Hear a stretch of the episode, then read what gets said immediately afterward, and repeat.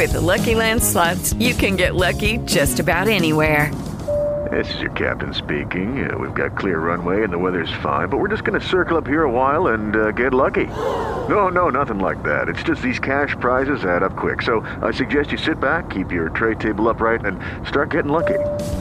Play for free at LuckyLandSlots.com. Are you feeling lucky? No purchase necessary. Void where prohibited by law. 18 plus terms and conditions apply. See website for details.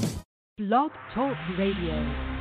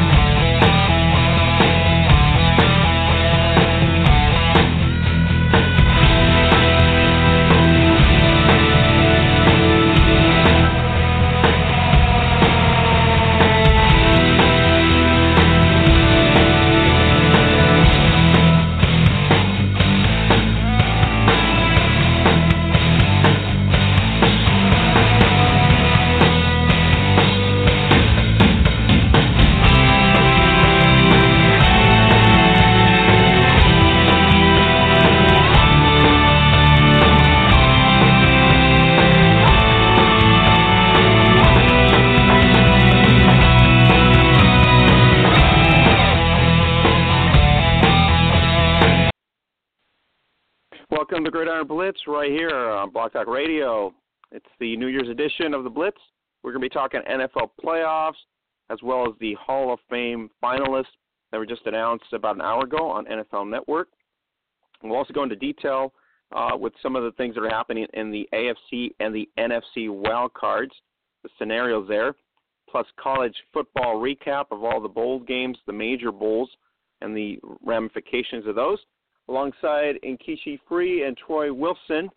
Uh, we're going to be discussing all those things, plus uh, Women's Gridiron off-season news and notes uh, towards the later of the hour here. So, uh, guys, how's it going? Big weekend, college football, uh, AFC, NFC uh, wild card weekend coming up. So it's going to be pretty awesome. Well, Happy New Year, everybody. Happy New Year. Happy New Year, Happy New Year. Somebody sounds like they just woke up for the first time, Papa Bear. You coming out of hibernation? Uh, I had a tough week. That's what too much too much clear That's water there, Troy. You got to get off the clear water. Yeah. Absolutely. I'm, I'm gonna need much some of clear it. water. Oh no, you got sick? Nah, nah. I, you know what? I, I feel sick though. I mean, after watching what I watched this this past weekend. Oh man. Oh, the games just- themselves. Yeah. It, it was Yeah, I heard they were pretty rough. I, what I was saw in the what I saw in the Clemson, the only thing I saw was the clip from the Clemson Ohio State game. That was enough. That was Oh, enough. that was All I can beautiful. tell him is welcome to welcome to our world as, as a female. That's all I'm gonna say. That poor Ohio State player. So welcome to the being. What it, now he knows what it's like to be a female in a bar. Really? Um, like you all didn't. Is Oh. that what is that what we're opening up the show with? Thanks, Keith. I'm trying to You're get that very vision out of my head, man. I mean, he did kind of Absolutely. I the guy get up. one moment. No, no, no. I get my moment. No, I am absolutely opening up with that because otherwise, who would we be as a gridiron blitz? We don't shy away from the tough stuff. We don't shy away from the tough subjects. We cover uh, everything. Yeah, he he covered a whole lot. Yeah, he tried to pick the guy up like he was a bowling ball or something. I I don't know what the hell was going on with that guy, man. I've never seen anything like that. That was that was disgusting. I wonder, did he smell his fingers after that, or no? What do you guys think? It's pretty horrible. Too far? Too far. Too far. Wow. Yeah, it's pretty horrible. Um, on a better note, um, we got the finalist, and uh, your boy Joe Jacoby uh, Troy uh, makes it as a finalist. Do you think he's going to make it as as the one of the for the Hall of Fame? Well, I mean, he he made it last year. Also, he was one of the finalists last year, and um, I thought he had a pretty good chance of getting in. Um, I don't know. I mean, it's it's it's not a, you know, the offensive line isn't a sexy position, um, but he he to benefit him, he did have you know the the luxury of, of being the, the one of the headliners on a on a offensive line that did have a name behind it. You know that being the Hogs, um, and and you know what? They don't get enough credit, even though they did have that that that name. It's because most people, you know, throughout the years uh, of watching football, thought of the offensive lineman as an afterthought.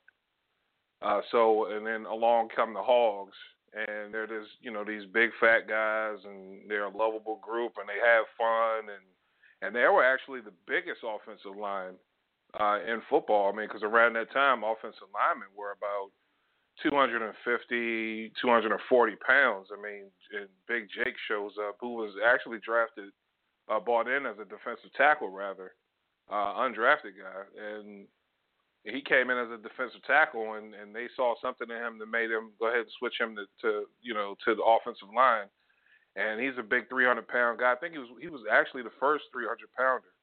And then all of, across that line, you just had some really big guys, and they were the first ones to actually um, you know, put the offensive lineman on on the map as far as especially as a unit. So I just think he has a good chance, but you know, uh, he's he's got some he's got some uh, some some big headliners in front of him. You got LaDainian Tomlinson, who's also a finalist, uh, Jason Taylor, Brian Dawkins, who I mean, you know, for the Philadelphia Eagles, hell of a player, great safety, big hitter, man. This guy just all he did was make plays. So I mean, he's you know he's got his work cut out for him this year. Yeah, there's some some good names in there on, in terms of the class as well. Um, so you got a lot of big names, uh, running backs, top not, uh, top running backs. You got Terrell Owens, wide receiver, Isaac Bruce. Um, what do you got? Uh, Kurt Warner, the great Don Coryell out of San Diego. Uh, Morten Andersen, probably probably the best kicker in terms of notoriety. Then you got Jason Taylor, um, pretty deserving for Miami fans there uh, with LT from San Diego, Ty Law. Uh, so there's, there's a lot of uh, good players here. Boselli and Faneca uh, uh, from uh, Pittsburgh, and and Dawkins from Philly. Yeah, I mean, I think that would be, I think it would be great, especially if if uh, Joe Jacoby makes it, Don Coryell makes it. That'd be two um, uh, players, and and Don Coryell being of the uh, Air Coryell fame and the San Diego Chargers head coach, who was also um, hired Joe Gibbs as the offensive coordinator back in his days with the Chargers. And I just think that'll be fantastic. Don Coryell, man, just he does not get enough credit for what he did for the game. A lot of people don't remember back in the '80s. Well, maybe you do. Um, you know, this guy called Dan Fouts. I mean, this guy used to just air it out. He had a great team, great team. He had John Jefferson over there. Um, who else did he have on that team? He had Chuck Muncie. Um, he had who else? I already mentioned Jefferson. Uh, he just had a fantastic team. I mean, that that was just a great team. So he they was one of also one of the first uh, coaches to just air it out, and they were predominantly a pass happy team.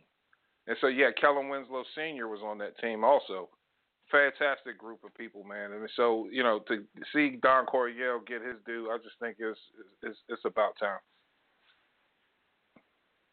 What did you think, Nkechi, of the list, uh, the finalist list? I know there's no Cowboys in there, but you know what I mean. That's a lot of okay. a lot, a lot we're of good talented America's players. Team. We're we're America's team, so it's okay. I actually have to agree with Troy, and I don't mind, you know, giving credit where credit is due.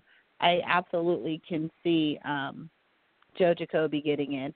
And he's right. I don't think that there are enough or there is enough credit given to, you know, the um to the offensive lineman. I mean, because right about now, Zach Miller got the my Cowboys in there. We're totally lighting it up. And the reality is, I don't know that the Cowboys would be the Cowboys that we see right now if it weren't for that offensive line that's making a way. And I think that that the offensive line guys are definitely uh, position players that don't get the credit that they deserve in terms of what they provide in terms of support. And you know, even though I, yeah, everybody knows, yeah, I'm a Cowboys fan, but I'm not totally anti Redskins until they play us. You know, or if if I need them to lose so my Cowboys can win. You know, because living around here, there are a lot of good guys. Um, I also am excited about LT. Um, I think the LT definitely um, is someone who I'd like to see uh, get in there. Jason Taylor had one heck of a career, you know, especially on defense. And, you know, and I'll tell you why, and this is my personal bias. Uh, Jason Taylor went to the University of Akron. That's where I went to grad school.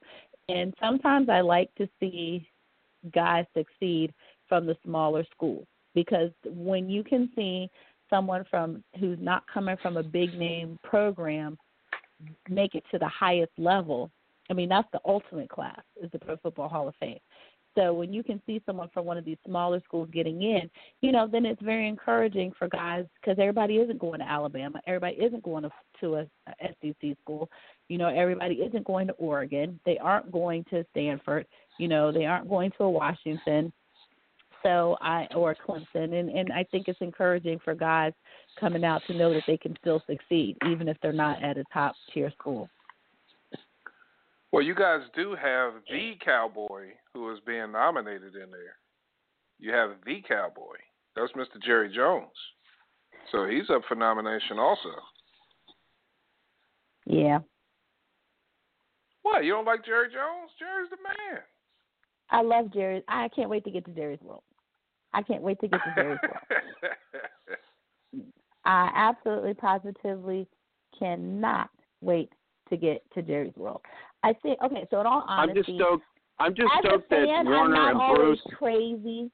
I mean, as a fan, I'm not always crazy about a lot of the decisions that he makes, and God help me with some of the statements that he makes.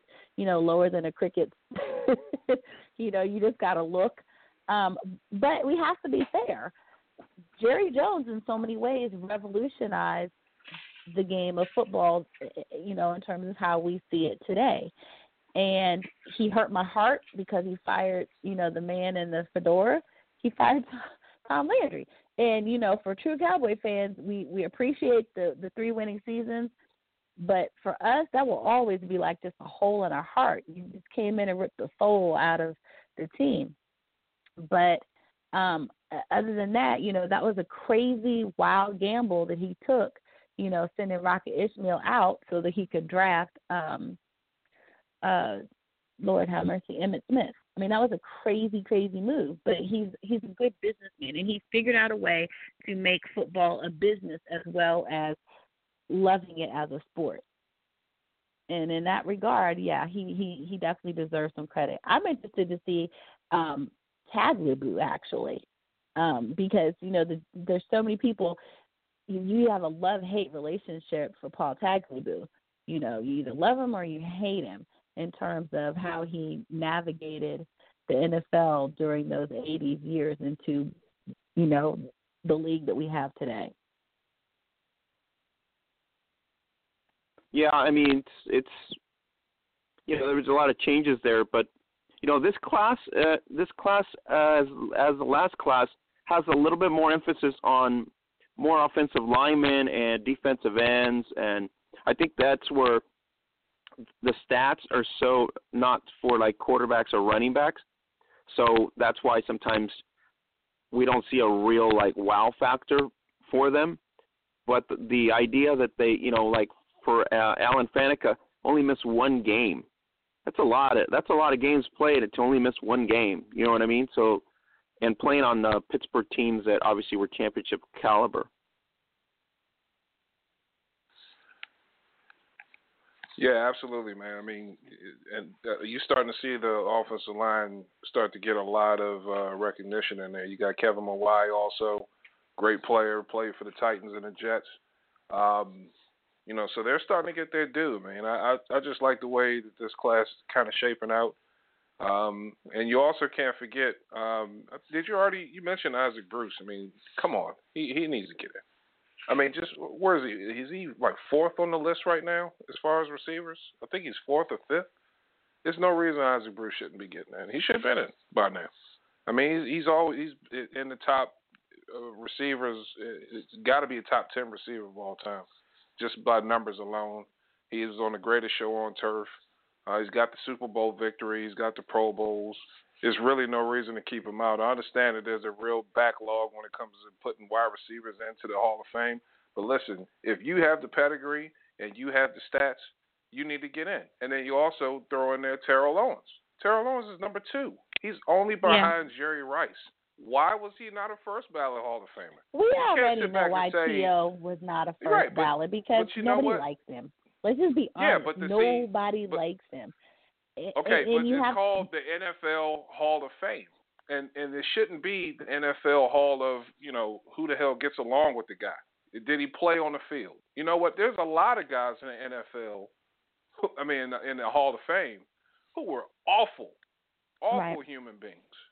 Right. I'm not going to start naming names because you know I'm not even all right. about that right now. But they have right. done a lot worse than Terrell Owens, just being an annoyance in the locker room or annoyance to um, you know, to to, to uh, reporters and things like that.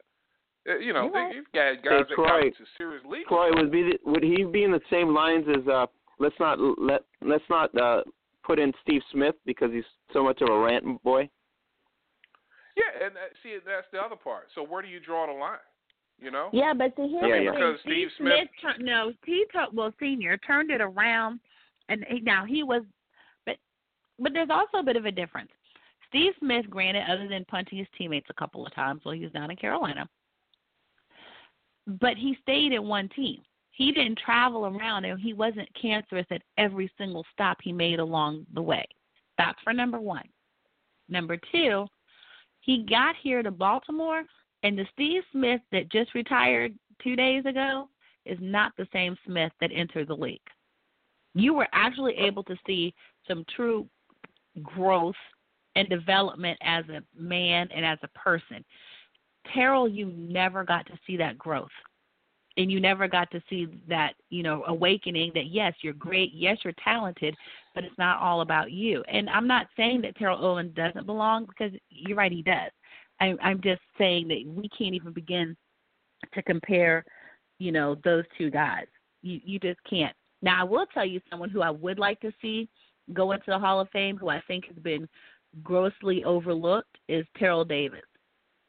If it were not for Terrell Davis, John Elway would not have those rings. And I think that it is a gross carrot of judgment that this man has been up 11 times and he's not going in because his career was cut short due to health concerns. Between him and I think, Sterling Sharpe, I think with Terrell Davis, with Terrell Davis, you have to look at. I think you have to look at in perspective um, I, it's more of the writers, I think, an aspect of that, which it shouldn't be, but it is. Uh, he'll get in at some point. Um, everybody assumes that because you've won the Super Bowl, you get into the Hall of Fame. It isn't, the case. But you, when you stack it, like uh, Troy was saying, when you start stacking so many names, and then you got to just start dissecting the worthiness of each player um, I'm I'm assuming at that point it gets pretty tough. So you, I mean, if you had to write them down too and pick and choose uh, certain players that you have to put in, and you only have a limited amount of slots, pretty tough job, I think, in itself. Yeah, I, I definitely agree with that. But you know, there, and I hate to you know keep going about. But what about this guy? What about this? See, but, but here's the thing: when you look at Terrell Davis, not only did he win a Super Bowl, but he was one of five NFL rushers that ran for 2,000 yards in one season. Um, you know, he he has two Super Bowls, and he was the you know basically the sole reason why they won that that their their Super Bowls. John Elway did his part, okay, but John Elway, the younger John Elway, was there before, but he just didn't have a back like Terrell Davis. And you know, I just think you know, I know he only had six thousand yards, I believe. Um, you know, short, career was cut short, but then you can also look, you know, a little bit further back in Gale Sayers. Gale Sayers' career was cut short. I think Gale Sayers only played five, five or six seasons, and you know he was absolutely a surefire Hall of Fame. I mean, some guys it, it should it, it doesn't necessarily uh, you know they want to play on the numbers and the stats and things like that. I mean, some of it should be just an eye test. Okay, when you saw that guy on the field, he was a man. It w- it was tough to stop that dude, man. And you had the game plan around him. You would almost rather have John Elway throw than have Terrell Davis run. And to me, that that to me signifies a surefire Hall of Famer.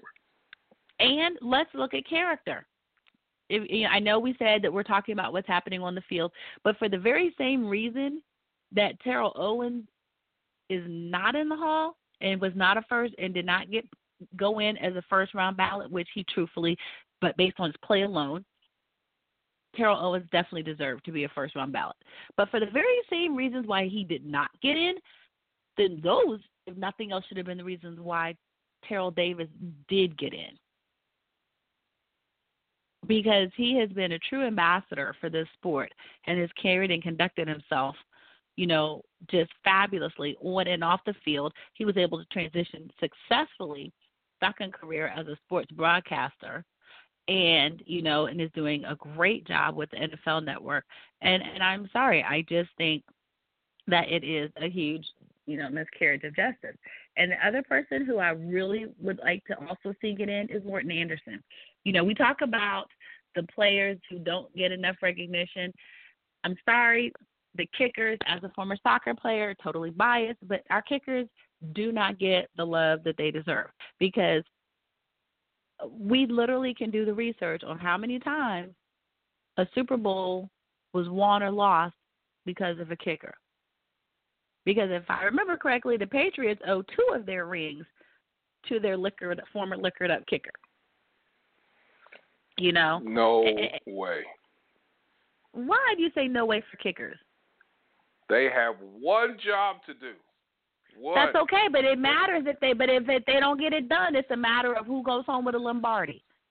I'm not saying they're not hey, uh. Troy, I'm just Troy, saying. I am I'm going to saying, request my punter to be in the Hall of Fame. He had a great season this year. Probably the only Pro Bowler on the team. No. Can no. I put him for the Hall of Fame? No.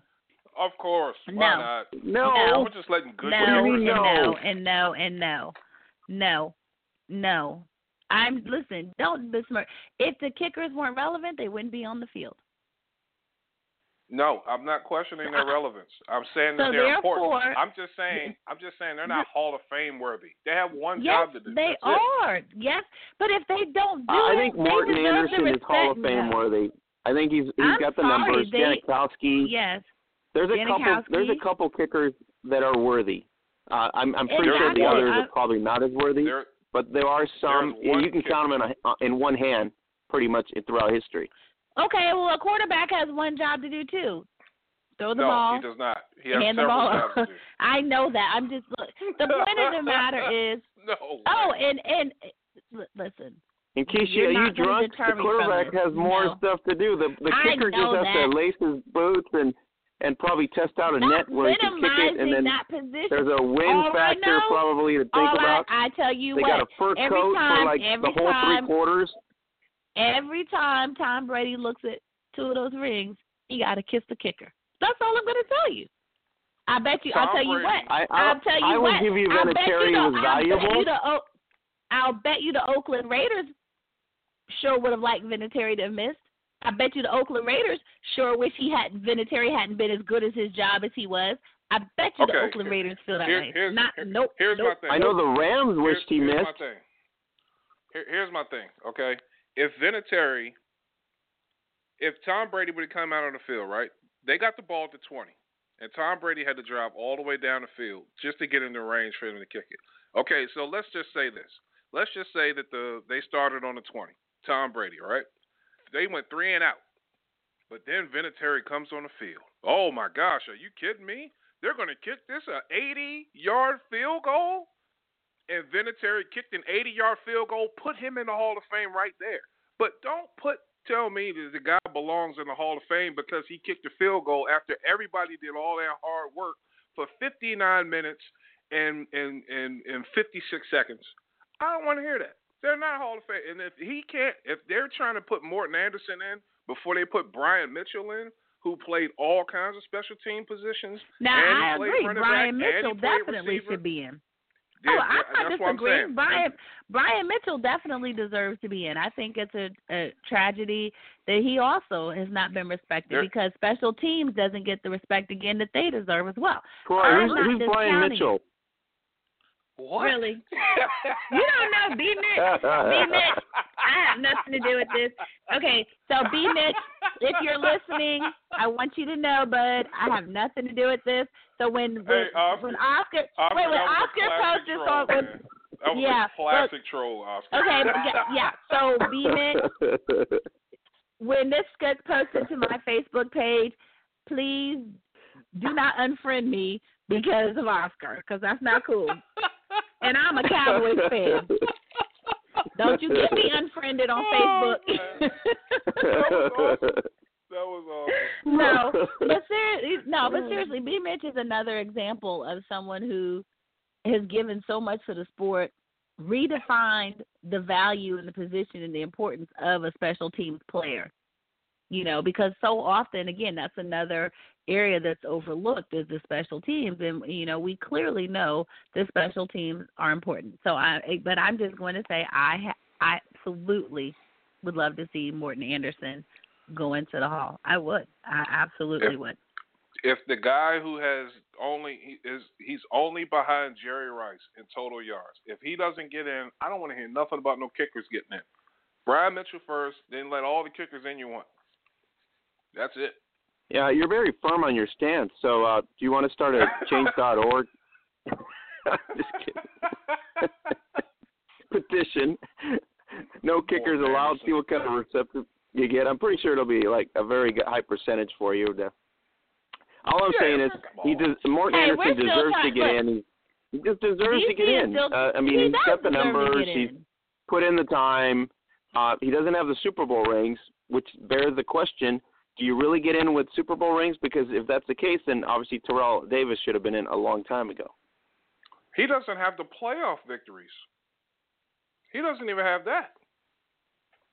I mean, you know, he uh, well he's got a he, square he made, foot. He made it to the He's Super got a Bowl. square foot that made him made him happy. Didn't he make it to the Super Bowl with the Falcons? I believe that was he, he did. At one point, yes. Yeah. So I mean, all right, I give him that. And he did kick the winning field goal in the championship game to put him in the Super Bowl. I give him that. All right. See, I can change my. Like I said, there's only there's only a handful that you can actually you. say they're worthy Right. to be in the hall. There's only a handful, so it's Yeah, the kickers. Janikowski, Really, if you had to Vinatieri, take if you had to Andersen. take a position player over the kicker, I would say the position players should be valued a lot more than the kicker. To Troy's point. Yeah. I, I, I definitely, yeah. I'm with you on that. All right, Heineken we're for not, everybody. We're all that in was good. agreement. You started we're, out we're, really great. We're, all- we're, we're we're all in agreement on that. Absolutely. I just, you know, like I said, I just want to make sure that we are not leaving them out. That's all. No, no, we we won't. I mean, they're on the bench. They got their uh, fur coat and cover, and they get the whistle when they have to go up there and do their thing. So they get fair Exactly. treatment, and they get a nice hefty contract. Hey, I'm Oh, yeah. I, I would be the only one on this Wait a minute, to stay- not to debate stay that because my punter and they stay was way healthier worthy to be in the Pro Bowl. Okay, wait. They stay healthier longer, and they get to have longer careers too. Well, yeah, if you're sitting right next to the, you know, the warm bun, uh, which is a seat over there, and you only have to come out when you need to, of course your longevity is longer. That's yeah, just- sitting on the bench eating hot right. dogs, waving at See the how y'all crowd. cut yeah, up? that sounds See like how a y'all cut job. up? we're, we're not gonna we're not gonna Yeah, win this debate. This is a soccer Nope. loyalist. She's not gonna we're not gonna win this debate. Nope. Yeah. You sure are not. Anyways, Um, let's hey guys, let's talk Don Coryell, offensive mind. I mean, we have to talk about this guy. He brought in a very good culture uh, in San Diego. Uh, wasn't a very good, you know, in terms of a coach wins and stuff like that in championships or playoffs, but he did bring a, uh, an element of offensive uh, excellence So uh, with Dan Fouts and uh, the San Diego Chargers, um, so I mean, uh, should should be a shoe in at this point, don't you think? Oh yeah, man, absolutely. I mean, I grew up, man. You know, when I first started watching football, I, you know, I just, you know, was watching games and you're seeing people run and you know running the ball and stuff like that, and that was cool. But then I turned on and I'm watching San Diego. I'm watching these guys just throw it all around the yard. I'm like, man, who is this? Is Dan Fouts? You know, Dan Fouts. He's up there throwing. He's got Chuck Muncie. He's got Wes Chandler. He's got Kellen Winslow. Um, you know, at at some point he had James Brooks out there. I mean, this guy has so many weapons. Uh, John Jefferson. He has so many weapons to throw to. It was just like wow. It, it was it just it was a absolute show to watch. I mean, this dude would put on a show. He they probably had arguably the greatest playoff game of all time when San Diego went down to Miami and they went into that overtime game and they beat Miami, the Miami Dolphins in the playoffs in the Orange Bowl, where they had to basically carry Kellen Winslow off the field. It, I think they had over a thousand yards total of offense between the two teams. It, it was just a great, great game. It's an absolute NFL classic. The only reason that Don Coryell didn't get that team to the Super Bowl is because the very next week, it's crazy the the weather that they had to deal with. You had to go down to the Orange Bowl even in January, I think it was like 80, like 89 degrees down there. And so then they went to the AFC Championship game, and where they had to play the Cincinnati Bengals, the coldest game in NFL history. It was 48 below zero at this game. Okay, San Diego Chargers playing at 48 below zero weather. It was a it, it was it was crazy. It was a nightmare. And and that's the only reason that they didn't make it to the Super Bowl because they had to play in that crazy weather up there in Cincinnati. I really think that they would have won that Super Bowl. Um, they would have beat. I think they would have beat the 49ers. I think they would have out. I think they would have out through the 49ers, and I just think it would have just been a, an absolute classic. And also, you got to give Don Coryell so much credit because he also um, helped spawn Joe Gibbs, who was already a Hall of Fame uh, coach. So all credits due to Don Coryell in the '80s. Man, he was he was an absolute pioneer at the time, and everyone wanted to copy his offense. I personally think he definitely needs to get in. Yeah, he definitely deserves to get in. Um, Warner, I think Warner gets in uh, probably this time around just because of the fact that he's got the hardware, uh, the way he took his team, you know, from like basically the way he he brought the team and took it with Vermeil. Um, I think he gets in. Isaac, you can debate a little bit. Uh, Owens, you can debate both of them because you have to maybe pick and choose. Or there might be two wide receivers that come in, so it might be both of them coming into the same grouping. Um, running backs here, I mean, it's just not much running backs. I don't think in, in this class, anyways. But uh, Ty Law and uh, and Brian Dawkins, I mean, those, I mean, those were obviously stellar players. Yeah, Ty Law, great corner in New England. You know, he was it was their, their shutdown corner up there. Also a Michigan uh, graduate, of course. Guy Ty Law, the guy was awesome. Oh, there you go. he made some good plays. I mean, I'm gonna tell you one guy who will attest to how good he was, and that was Peyton Manning. He gave That's Peyton true. Manning fits for years, for That's years, and he was one of the very few cornerbacks who didn't play that Deion style of defense where he would do the pass coverage and Deion wouldn't tackle, but this dude would come up and he would light you up. And you got to love the way Ty Law played. I mean, he was a one of those consummate Belichick players where he did everything right. He did everything great to me, he's a Hall of Famer. Um, he may not get in now because it's so logged up with the with the finalists that they have here, but I think eventually he will get in. And I think you could say the same thing for John Lynch. Most Yeah. of the time, if you're looking at John Lynch, you see a guy who was just roaming the secondary and was lighting people up. And this is the era for you young kids out there where you were allowed to just smoke somebody if they came into your, your area. You'll probably And never see a safety across. being able to hit that hard again. Yeah. Never. So John man, Lynch, what man, he, this dude. Yeah, what he did, he, especially with the Denver Broncos, that's oh my God, this mega statement. Yeah, and then you know what? Uh, he really cut his teeth with Tampa Bay, where he was. They had a Hall of Famer at every level. You had Derrick yeah. Brooks at the linebacker position, and then you had Warren Sapp at the defensive tackle, and then you had uh, yeah, John, Lynch. Lynch. back there, along with Rondé Barber in the secondary, who I think eventually should get in. Also, Rondé Barber, yeah. shout out to him. Um, Absolutely, but, man, what a team that they had, and turn around that franchise. That's franchise who hadn't won anything the last time that the they were close to the Super Bowl was when they played the Rams in '79, and you know, and the Rams ended up winning that game and going on to play the Pittsburgh Steelers, and it, it was just a fantastic, just to see them turn it around. They were the, the big underdog story, and to see them build that team up. But shout and, out to know, Coach Dungy because he really put that yeah. team together between him and um Lord, I just, his name just went right out of my head just that fast. He Gruden. was coaching the Bucks. No, not Gruden.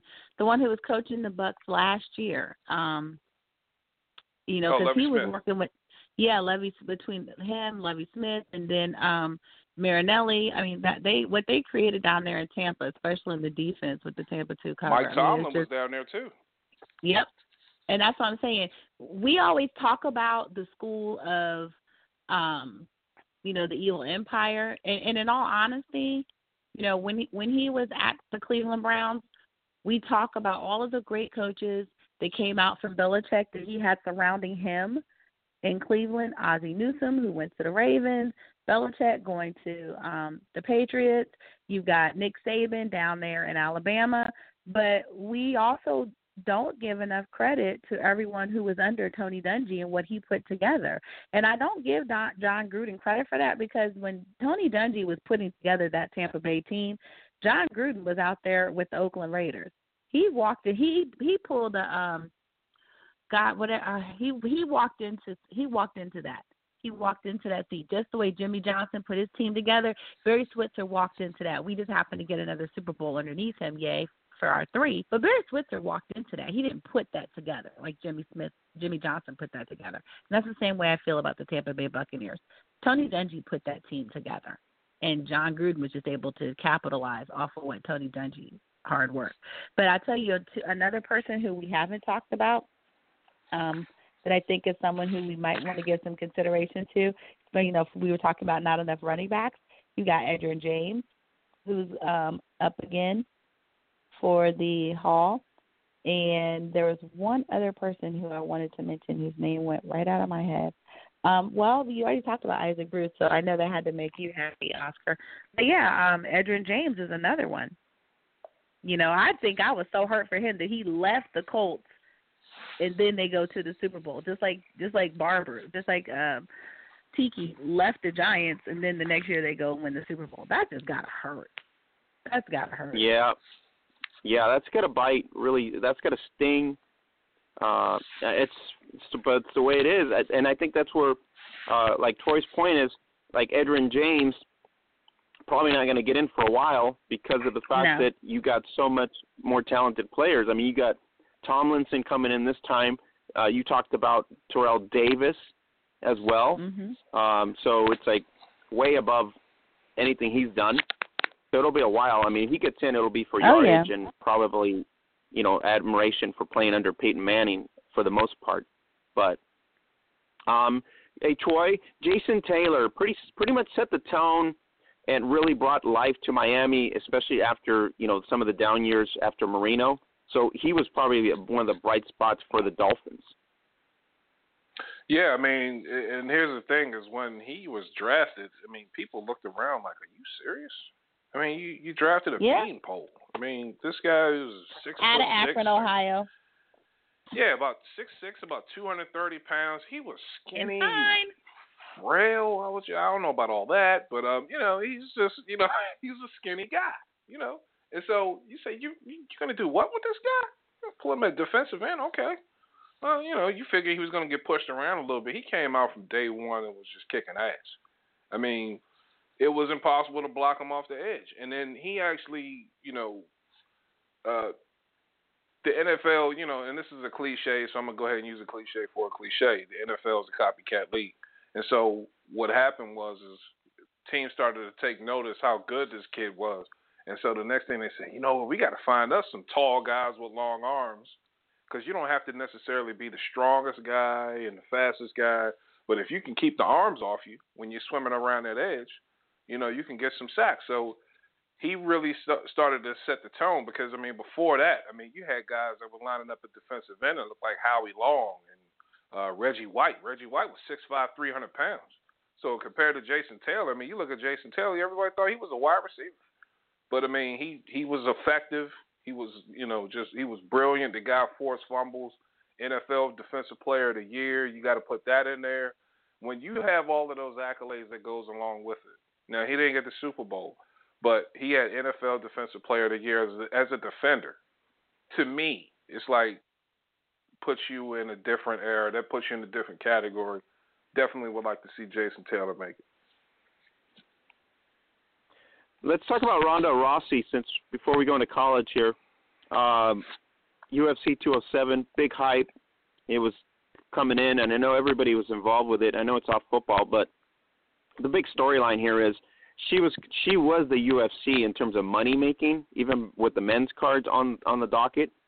Uh, Kishi, I'll ask you: Do you think, based on how the outcome came, do you think she at this point now needs to regroup with different coaches, or does she just hang up and you know leave her legacy as it was with the you know two minimal losses, but with the great uh, high uh, you know build up that she did for the women's sports uh, in terms of the UFC? I think that, especially to be an MMA fighter, for Ronda Rousey to go out with two losses under her belt is not going to sit well with her. Um, and, and you're right. You know, MMA was already on the rise and everything, and, and MMA already had its own style. It, it has its own fan base.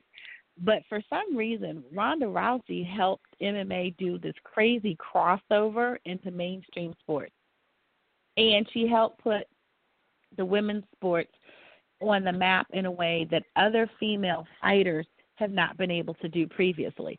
I mean, even Laila Ali when they were when they had women's boxing, she still could not create that kind of excitement and endurance. And then on top of that, Ronda Rousey had the that celebrity star factor. You know, she wasn't able to she wasn't just an MMA fighter but she was also able to transfer that over into you know an acting career commercials you know uh, and other venues that a lot of other MMA fight, uh, fighters were not quite doing.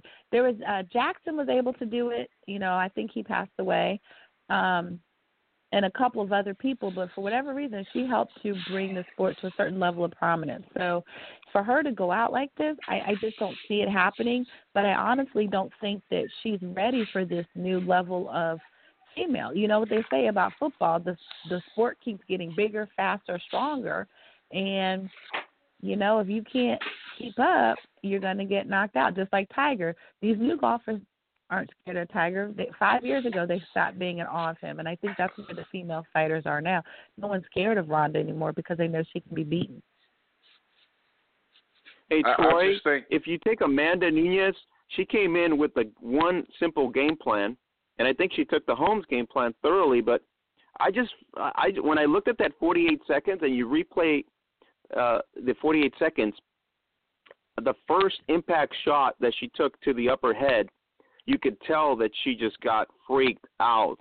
In a, and when you go slow motion, she really went into jelly mode. Her hands weren't even up for protection her body sort of just you know just basically shut down or something like that because she was really shocked. And so I think right now uh, either she has to regroup with the new trainer because whoever's training her obviously did not coach her well enough to understand that between Holmes and Nunes, they're really top-notch uppercut fighters more so than anything, uh, and some with some uh, martial arts included. But for the most part, pretty bull-nosed boxing style a- attitude, and she got nailed rocked pretty fast. So for 48 seconds, I mean, I know the first one was embarrassing and how she went off the off season and everything else, and how she took a while to do that. Uh, what's your feeling now? Is she going to rebound quicker, or is she going to take another year off? No, I, I think she's actually going to be done. Um, and, and I say that because of this. And I, I don't want her to be done. I'm a fan of Ronda Rousey. I, I love the way that she competes. I mean, I, I love the fire that she had. In the two losses, if you guys look at it, it's not just that she lost. It's not just that she got beat up, but she got beaten up mentally. And you already alluded to that, Oscar, because when she took that first shot, you saw it. You saw it. I mean, I don't know if you guys, you know, have ever been in a fist fight before.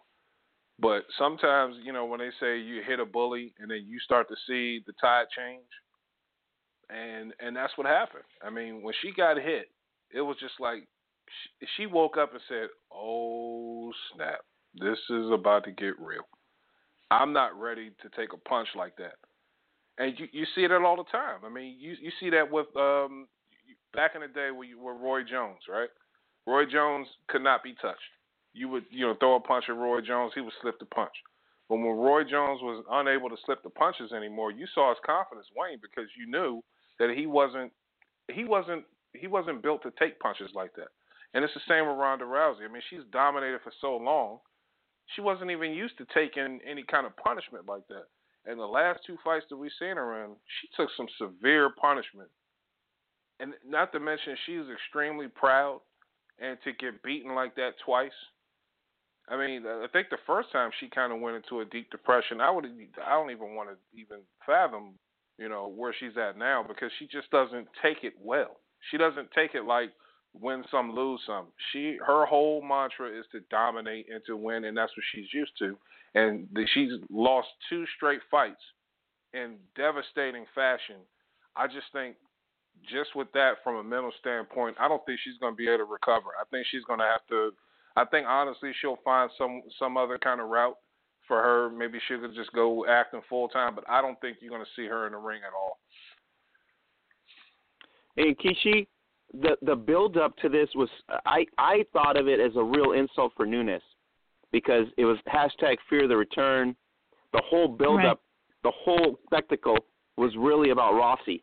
You know what I mean? Even though she is coming off a loss, uh, UFC I think did a disservice to her primarily, yeah. and a, a total slap to the face of Amanda, who had literally mm-hmm. taken off Holmes, has proven herself, you know, to be a valuable champion. And I think if you're in the background in the in the locker room, I know if I was in the locker room, and you're not hyping me up because I'm the one with the belt, I'd be pissed right. to come out to that octagon. And I think that's what she did. She really came up to make a statement and said she's finished, she's done, and you heard and you heard her yell, she's done because yep. you know she came out with anger basically. Oh yeah, she was out. Yeah, absolutely. And I and I agree. I think that you know when you're the champ, you, you're supposed to be the one they're hyping up.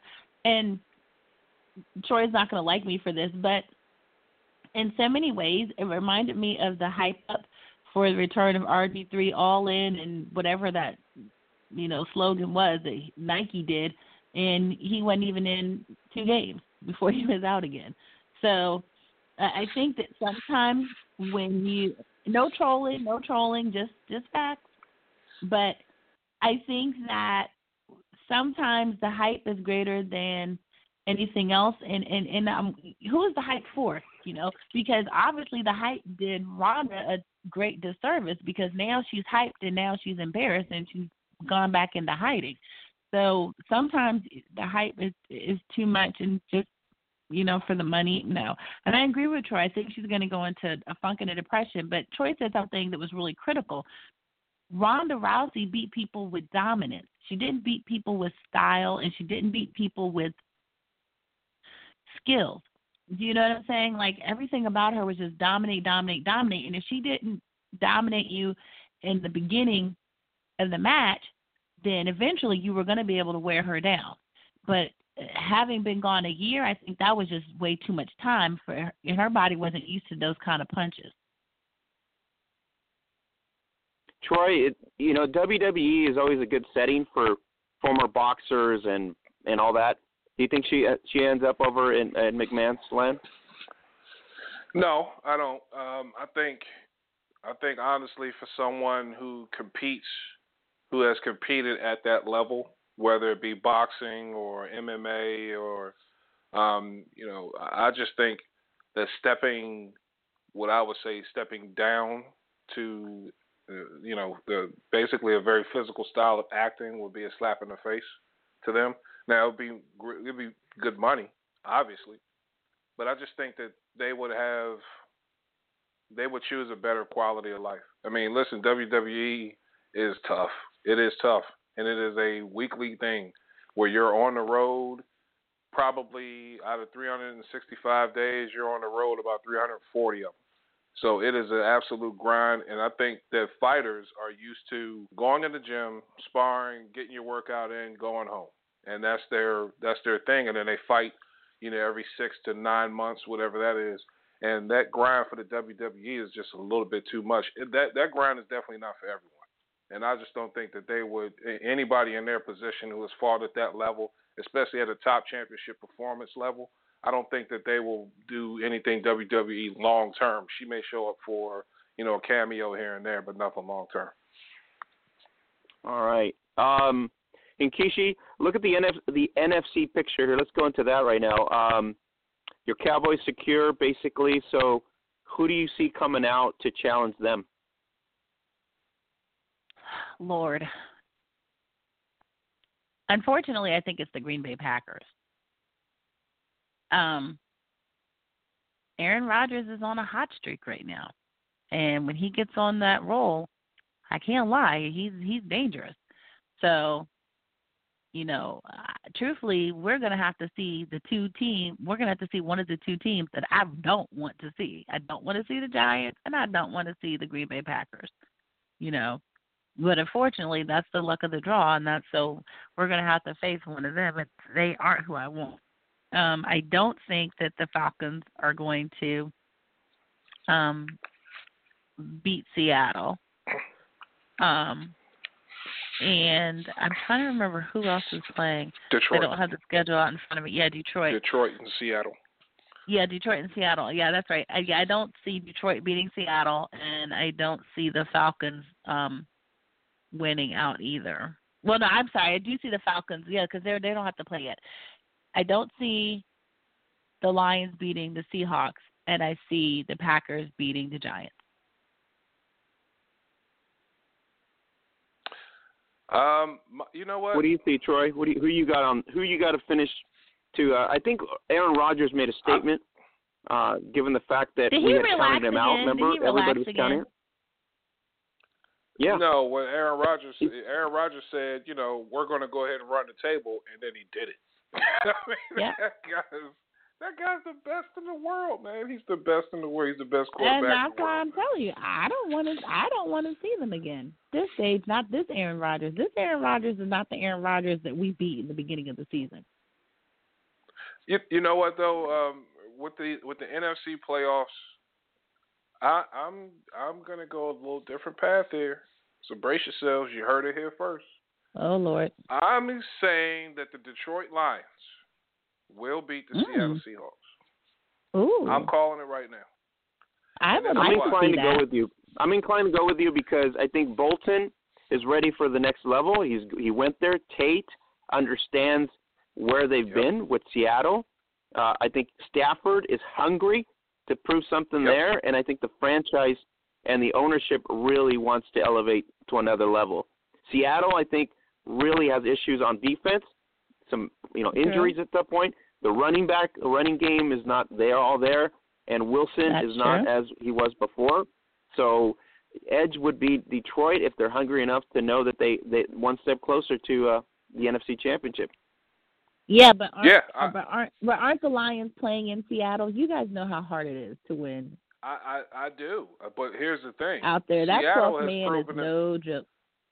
Se- Seattle has proven themselves very beatable this year in, true. Seattle, and so they, they now listen. It's still Seattle, and they still compete. And you're right, that home field advantage is daunting because and and when the playoffs start, that crowd gets to a whole nother level.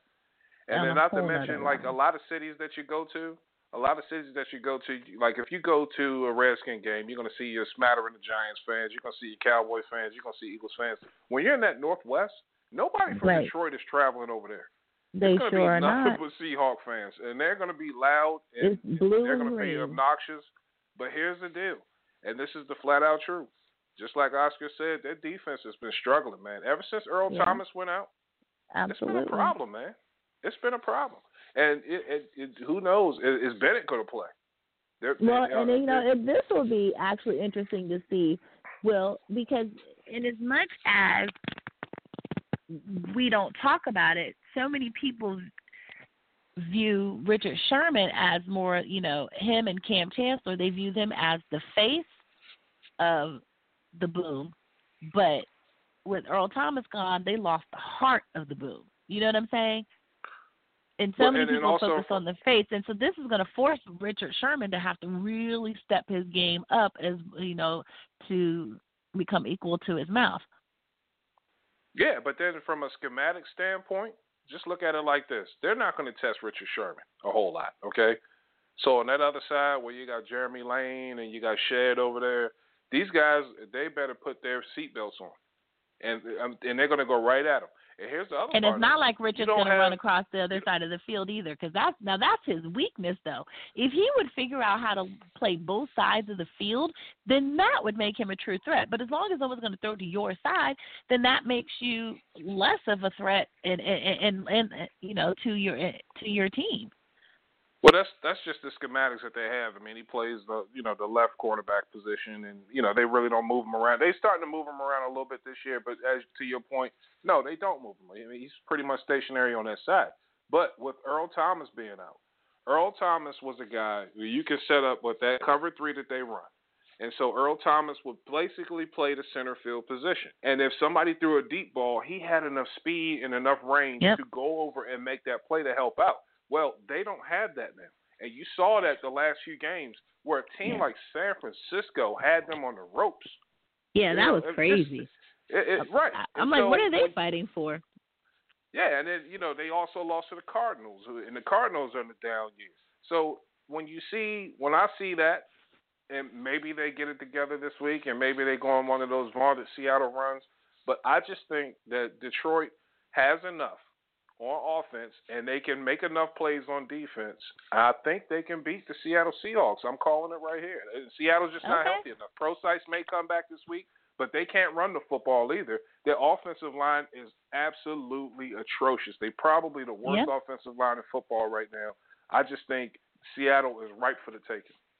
I'm not going to disagree And- with you guys. I think that you're right. I, the only reason why I gave them the edge, strictly and truthfully, just because they're playing in Seattle, and also Agreed. because Detroit is a dome team. They're going to be out in the weather, in the element, and I, you know, this is you know, and when you are coming out of the nice, comfy dome, it, it does make a difference. You know, how many people talk about could Peyton play in cold weather?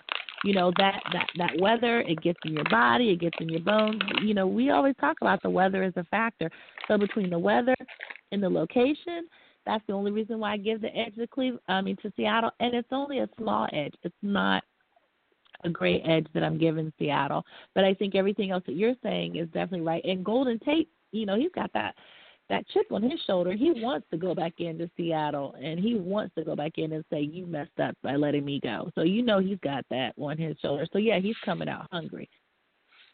I just really think right now Detroit is prime because Boldin wants to, to get a championship. Tate already had a taste of a championship, Yep. and Stafford is really his moment. This is his best season he's ever had so far. Absolutely. And what better way He has to to, knock off Seattle and go to the Yeah. and go up against maybe uh, Aaron Rodgers? but he's also not Prove yourself. I heard that. I'm ignoring you. I'm ignoring you. But um he but he's not knocking off Seattle in their prime. But he's also taking this opportunity to justify the first draft pick and all that money that he got. So yeah, he's trying to not be another statistical first round bust. So I'm, I'm not disagreeing with you guys. I, I agree with everything you said. Like I said, my edge to Seattle is so slight. It's so slight. it's like 55 45. so, um, Kishi, did you uh, did you say you had to go early, or are you still hanging out? Yeah, I do. Uh, school's back in session, boys. What they say, the boys Awesome. are back in town. So, uh, yep, gotta uh, gotta get the little people ready because I think they're slick, trying to sneak back in and get water every two seconds. You know how that goes. But uh yeah, oh, yeah. I'm definitely yeah, I got to got a hammer down for the night, but um I definitely cannot wait to hear um and I'll be listening to you guys so I can hear Troy's uh picks and and what he thinks about the uh, oh wait wait before you go before I go you got to talk Nick Saban firing Lane Kiffin. That was so funny. I gotta get I gotta hear Troy's take on that before I go. Okay so here's the deal. Um Lane Kiffin is a guy who has rubbed a lot of people the wrong way. Uh, Al Davis held a press conference just to call him a liar. I thought that yeah. was hilarious. Um, Tennessee got rid of him. Well, he left Tennessee to go to USC for his dream job for the you know. And didn't they leave time, him at the airport? Third time. Yeah, and then yeah, they left him. USC had to fire him. It, it, he's he is the the reason why he's leaving now. Okay, is because he and Nick Saban don't see eye to eye. He is one of those guys where he uh, he being Lane Kiffin, he can't hold his tongue. He has to say what he has to say. And you see it all throughout the, the season when you're watching the Alabama play. Alabama could be up 28 to nothing. And then you would show a shot of Nick Saban, and he's chewing Lane Kiffin's ass out. And it's the funniest mm-hmm. thing because Lane Kiffin actually has done a great job. You know, when well, you look at Jalen Hurts, when you look at the the Alabama quarterbacks the last three years, you've had literally three different types of guys. And you, you know? mentioned you that had, that they're all unknowns. Right, right. But Lane Kiffin still managed to tinker that offense to seek their strong suits. And so you look at a, a kid like Jalen Hurts now, where he came into the season as a freshman and he was a running quarterback. He wasn't very adept at throwing. But as you've gone further in the year, you see Jalen Hurts a lot more comfortable throwing the football, but he still has that great athleticism. The kid's a power lifter, so he's already strong, so they're not afraid to run him on quarterback draws and, and options and things like that things that you didn't see last year from that team when you had a drop back quarterback, you know. So to watch Lane Kiffin, he obviously knows offense, but his problem is relationships.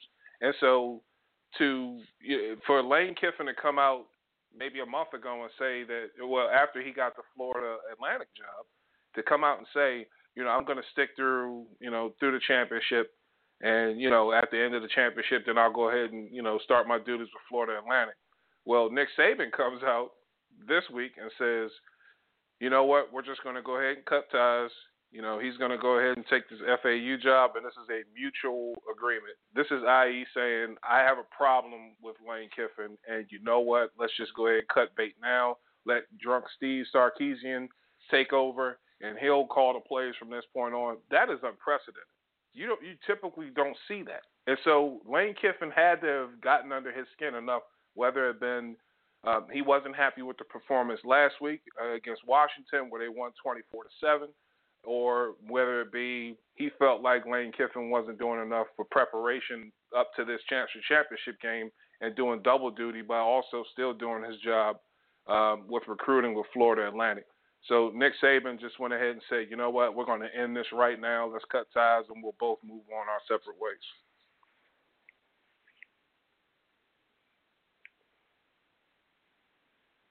and that's a fact right there because that's that's been his pattern. So now it's like just cut the men's. I mean, there's really no need for it. I mean, he needs to go where he needs to go, and the coach can do without. I mean, he's already in the cha- national championship. Yeah, but isn't yeah. I mean Nick Saban though is known for his consistency. You know, that's what everybody keeps saying. You know, this is a guy who's all about patterns and routines, patterns and routines, patterns and routines he's always minimizing everything. Keep you know he's so Bill. You know what? He he's the Bill Belichick of college football.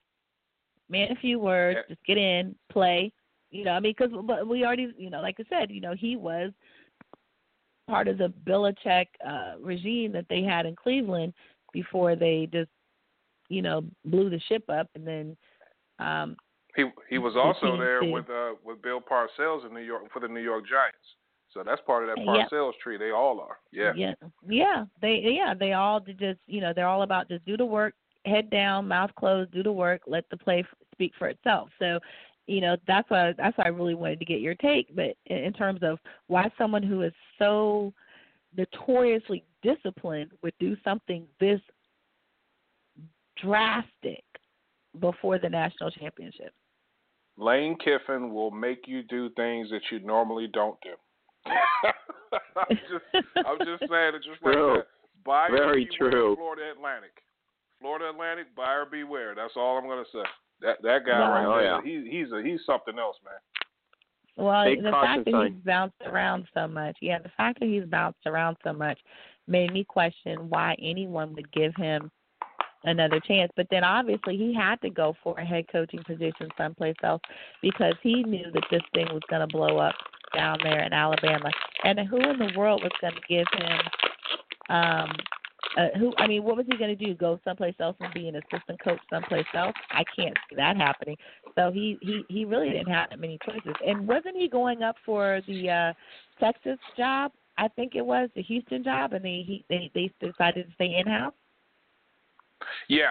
Um, initially, they wanted to bring him in for an interview, um, and I think they just thought better about it, and they decided to go with Major Applewhite. Um, this guy who's you know been in that program, and Houston wanted to keep some consistency. They had a great season this year, and then all the baggage that comes along with Lane Kiffin. They wanted Yeah. somebody who was going to buy into that Houston program. Lane Kiffin has a uh, he has a great history of not buying into anything and being pretty selfish when it comes to making decisions, and also just making bad decisions and just having bad relationships. I just didn't think it would have been a good fit down there for the in Houston. Not to mention Well, now- anywhere in the state of Texas, the way that they look at football is, is Absolutely. Yeah, they will run him out um, with pitchforks. So one last question, real quick, and, and then I do have to run. With um, speaking of uh, you know his history, and you mentioned and you talked about how great he's been, you know, down there in Alabama. But isn't he also um, known for not being a good recruiter? I mean, is so how is that going to impact his ability, you know, in, in terms of turning around programs? Because I mean, isn't you know he's known for working with players that are already in place, but I've heard you know that as a recruiter, that's not his strong suit. So is that true? Well, when it comes to college recruiting, the thing that kids want to get sold on is access. And the one thing that Lane Kiffin does, with all his faults, what he does have is access. And he has access at both the NFL and the college level. But more importantly, would be the NFL level. So Because what he would dad, sell right? kids on is number one, this is the this is the offense I'm going to bring in. It's going to get you this kind of exposure. Um, but I also know people in the NFL who you know, and that's the thing. It's a, it's a good old boy league. It's a, it's a reason why some players who you know you've probably never heard of who get drafted pretty high because they say, hey, listen, I want you to take a look at this kid. Just look at the tape. You may not have known him, and they send the tape up, and they're like, you know what, Dad, we didn't know about this kid, and all of a sudden he comes up, pops up on the radar. It's because somebody vouched for him. And so Lane Right. Kiffin has those connections at the NFL level. He can sell that to these kids that are coming in, especially at a Florida Atlantic. It's a smaller school. What's the and, and you know that will be the what he's going to do. He's going to get kids who probably either want to transfer out of a bigger school like a Miami, like a Florida State, like a Georgia. You know, had a problem with a coach, and he'll get some of those stars to come in because it is a lower level. But if you go down to a lower level, you don't have to sit out. So he'll get a lot of those kids along with some those kids in the bench state warmers? of Florida because it's a hotbed. It's a hotbed of recruiting in the state of Florida. So he's going to get some guys to come in there to play for. Okay. Good stuff. Well, thank you very much. Well, gentlemen, I bid you adieu. And, um, you know, like Robert Mathis and Steve Smith Sr., I'm out. I'll catch you guys on the flip side All next right. week. All right. Put the bye, nail the everybody. coffin. Go to go get some Z's. Man, I, I'm I'm gonna try. But I'm gonna try after I finish getting everything ready for the little people for tomorrow. All right, guys. Talk to you later. All right. Later. And Keisha, have a good one. Enjoy it. Um, so Troy, I mean, we we think that Detroit, both of us consensus would be Detroit beating Seattle. The Giants uh, kind of scare me because even though Rodgers has played so well up to this point, do you think his luck's going to run out against uh, the Giants? That is an extremely intriguing game because you have the Green Bay Packers who are red hot, um, you know, winners of six straight uh, NFC North champions now, and the Giants who are also red hot. Defense is playing at a clip where we are not used to seeing their defense play at. Um, they are flying around the field, they're making plays, and they're about as confident as any group, especially after beating what is you know known as the best team in the NFL. They beat them twice, and and it wasn't you know and they they handled that that vaunted offense of Dallas pretty well. And so when you look at the Green Bay Packers, the New York Giants are figuring if we can take away some of what Aaron Rodgers does, we can beat this team. And but on the other side, I mean, listen, Aaron Rodgers is not like you're going to show Aaron Rodgers anything he hasn't seen before. He's pretty. He's you know between he's one of the, the number one or number two best quarterback in the NFL. He's seen it all, and so what he can do is he can buy time buy time with his legs, unlike a lot of the quarterbacks that they faced this year. So I just think that Aaron Rodgers poses a different problem to any other quarterback. So even though they did well against Dallas and they did well against a lot of other teams, I just think this presents a whole different problem for them I'm going to go with the Green Bay Packers, especially in Lambeau. They don't have that same stigma up in Lambeau like they used to, and not like a stigma that they have like in Seattle. But it's still a formidable place to play. It's extremely uncomfortable to play in that kind of cold. And I just think the elements right there are going to be the big equalizer. I just think that they end up pulling out this game.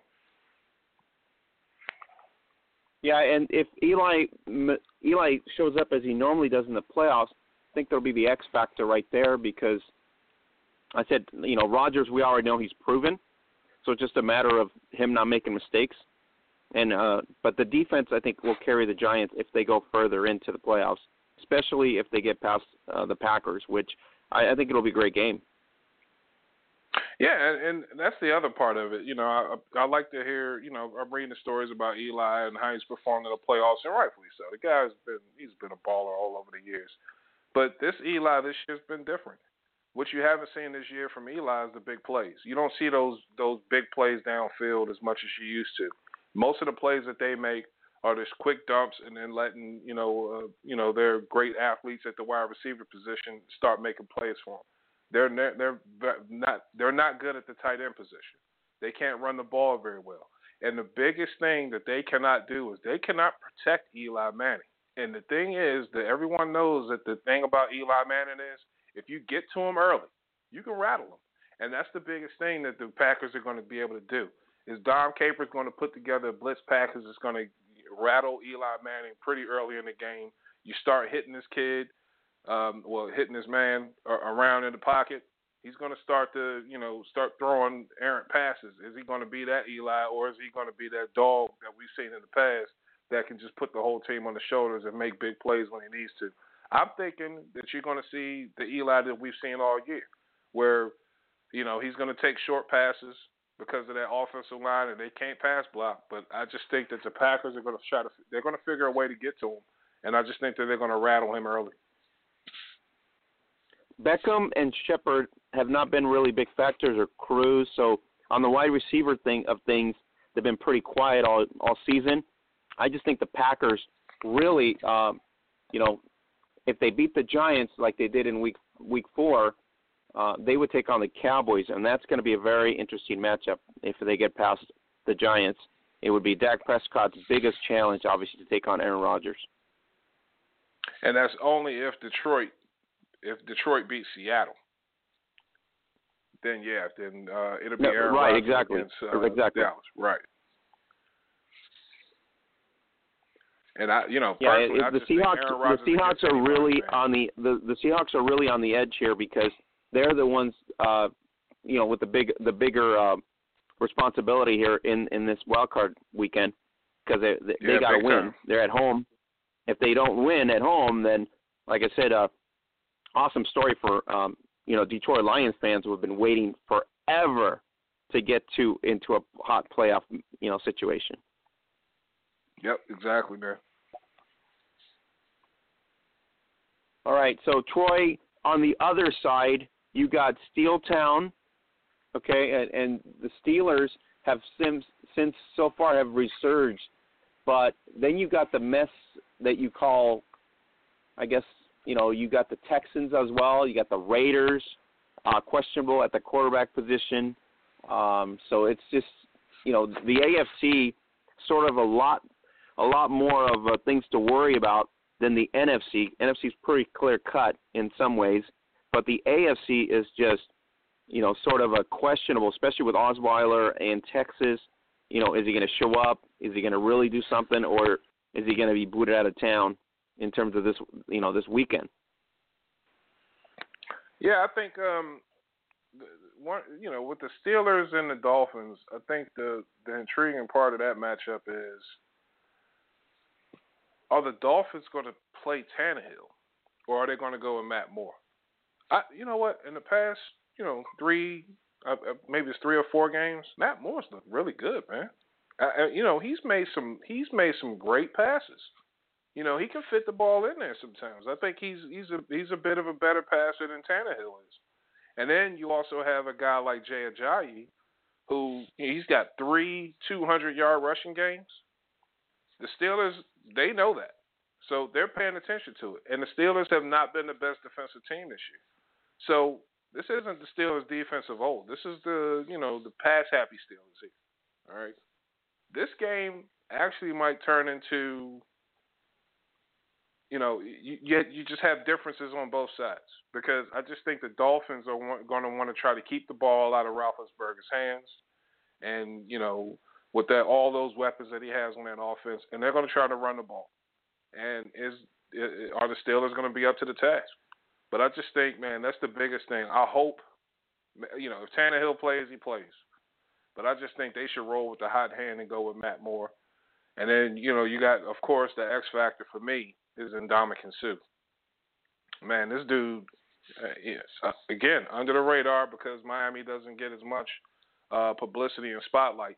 But all he's done was had a fantastic season again. And so he's going to, that defensive line that the Miami Dolphins have with Cameron Wake and Ndamukong Suh and even um, uh, Mario Williams, who, you know, there's reports coming out that he's going to get cut and all of this stuff.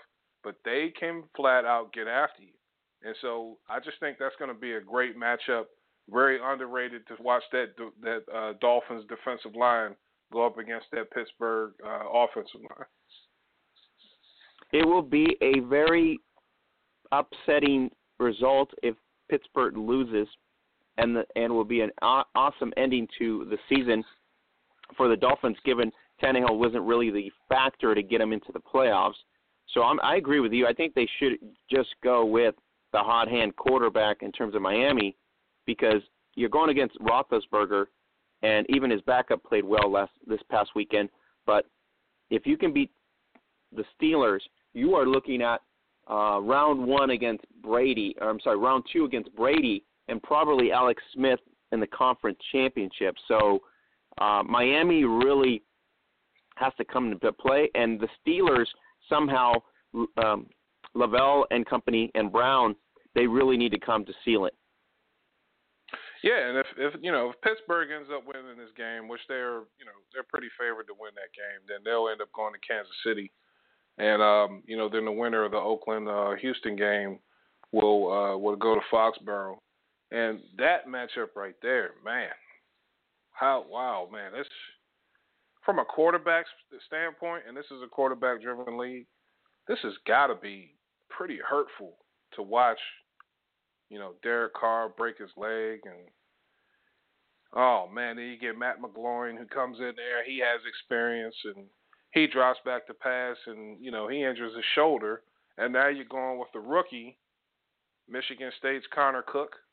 Um, kind of um, you've seen this happen maybe two years ago with the Arizona Cardinals, where you know Carson Palmer got hurt and ended up starting you know, their third string quarterback, you know, in there eh, eh, eh, playing against the Panthers.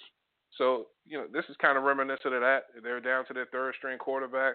And then if you look on the Houston Texans side, I mean, they got their starting quarterback who's playing like a fourth string quarterback, Brock Osweiler, and now they're going to go ahead and start him. I, I'm at a loss. I just, you know, I mean, Oak, Oakland, Oakland really oh, is just the the te- you know it's kind of like a bad fortune for them. Awesome season so far, and to have your quarterback just go down like that. Um, I don't know if Mc, uh, was it McLean or Cook will start. Del Rio hasn't decided yet, but um, you know they might at this point they were so poised to compete, you know, t- for the championship. At this point, they're still in it, but I, I just don't see I don't see the Texans uh, getting up unless Osweiler has some sort of resurgence to beat the Raiders. The Raiders offensively are banged up, injury wise, from what I hear. Um, you got the offensive line's not going to be so key. That's the reason that they they didn't run Murray so much. And before they were relying so much on their passing game to get to get the quick passes out. Now you don't have that option either. So they got a dilemma there in terms of Oakland and and and uh, Houston does have a pretty good defense if you start ranking them the way we're ranking them right now in terms of the final the final eight. So uh, oh, absolutely, it's gonna be a matter you're of playing, uh, Oakland right mustering. You're playing you're playing right into the Texans' hands. I mean, if you're talking about we're just gonna have to run Latavius Murray, well, that's uh, Houston would love nothing better for you to just go ahead and try to run the football because they know that's what you're what you're going to do.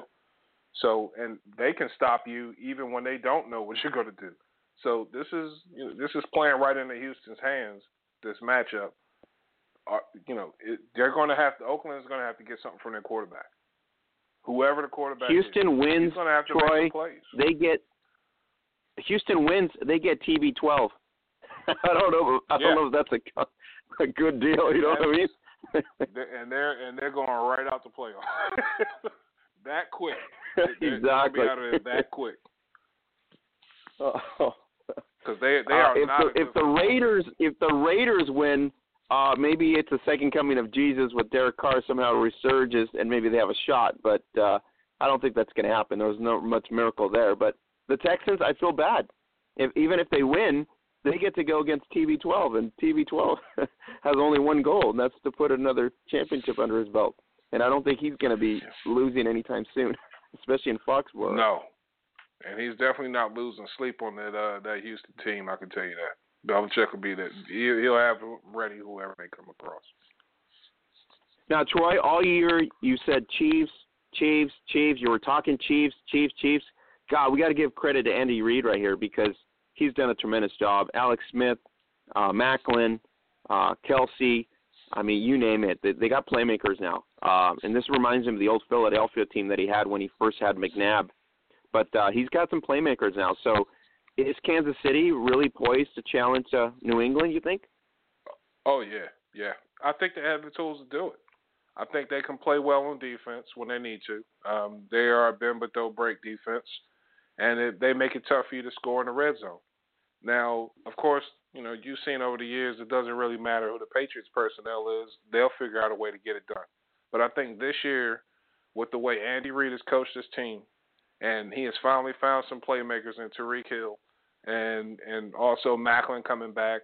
They still don't know if Jamaal Charles is going to be back, but this team can run the football. They can pass protect. Alex Smith is great with the football in his hand. He doesn't make a whole lot of mistakes. He's methodical and he manages the game, and that's fine for where Andy Reid is is coming from. He doesn't need you to be spectacular. He needs you to execute, and they've done that. So I just think that matchup is if, if that matchup comes to fruition, I just think that's going to be one of those things where I'm definitely going to tune in to watch it because I personally love watching the Kansas City Chiefs play. I know that may not be most people's cup of tea because they want to see a whole lot of points, but I just like to see teams who are prepared and know how to execute and play the football game the correct way. And so when you see those two teams, the Kansas City Chiefs with Andy Reid and Bill Belichick with the Patriots, I think both of those guys are the epitome of that, being prepared and knowing football. So that's what I really want to watch. So I'm looking forward to that matchup if that happens. Well, earning the AFC West is one thing, but getting to the you know, Super Bowl is another. And they got to go through. We just talked about Miami and Pittsburgh. So if if uh, the Steelers let's say manhandle the Dolphins, for example, uh, they got to beat Roethlisberger, and then they got to go uh, beat up TB12. So technically, a hard road to accomplish. Oh yeah, big time, man. I mean, and let's yeah, I mean, let's not you know count the Steelers out again. Just like you said, I mean, they're the third seed, so if they if they beat the Miami Dolphins, they go into Arrowhead, and I think they you know they they're they can match up with them. I mean, that secondary that KC has, and and the weapons that the uh, the Steelers have, I just think that's a great matchup right there. So I just think there there'll be a mismatch with the, the with the Pittsburgh defense. The defense is, is a bit middle of the road, and you know Kansas City all of a sudden has these playmakers on the edge, and they can hit you from many different angles. And Travis Kelce just having another huge year. I just think that bodes well for them. So that'd be a fantastic matchup for a three-two matchup. Who would have thought that Kansas City would own the West at the end? I mean, Raiders were so you know uh, so good for for during the season, then all of a sudden you get this tragedy of of a quarterback, but you know the the injury. But uh, I like I said, you got to give credit to Andy Reid. I mean, stable, consistent. Um, you know, they they win the division title. I mean, it's just it's a great season for them. Are you still there, Troy? Dropped off. There we are. I I'm here now. I think you got a little dropped, dropped off. A little bit. Yeah, no problem. Um, I was saying it's a great season for Andy Reid because of everything that's happened so far. Steady ride. Um, they weren't flamboyant, you know, like they weren't to where they're beating teams badly. They were playing their game. Uh, now they get to play the best of the best. So they got to go up against, you know, Pittsburgh or New England. Um, so why why not? I mean, this is this is it. This is you have to earn it. You know, you have to earn the Super Bowl. So uh, I'm pretty sure Kansas City fans are just stoked right now. Yeah, and especially since they get that extra week to get healthy. Uh, to me, that's key. I mean, you hear a lot of people say, "I'd rather just go ahead and keep going." Listen, there. I don't know any player that will say that. I think every player will want to have that first week by uh, that you know, and just to rest up your players, just to get healthy, get treatment, and you know, get prepared for whoever you're going to play. I think that would be that would bode well for anyone. Of course, we've seen it happen in the past where the wild card team, whoever that may be, comes in and beats the number two or the number one seed. Just think you would much rather have the rest. With Kansas City getting rest and being able to rest their players, I think that gives them the great advantage to whoever that matchup will be in that in that first round. Are we looking at at Reid versus Belichick? Do you think at this point or no? I I I think it's too early to call. I think you know the way Pittsburgh plays, they can beat anybody. Um, you know, with that offense that they have, and they do have enough playmakers on defense to make it tough, you know, for other teams. Uh, you know, they're again, they're not the Pittsburgh Steelers of old, where you have all those linebackers like Greg Lloyd flying around, Levon Kirkland. This isn't that team, but they can still make things tough. They can still rush off the edge.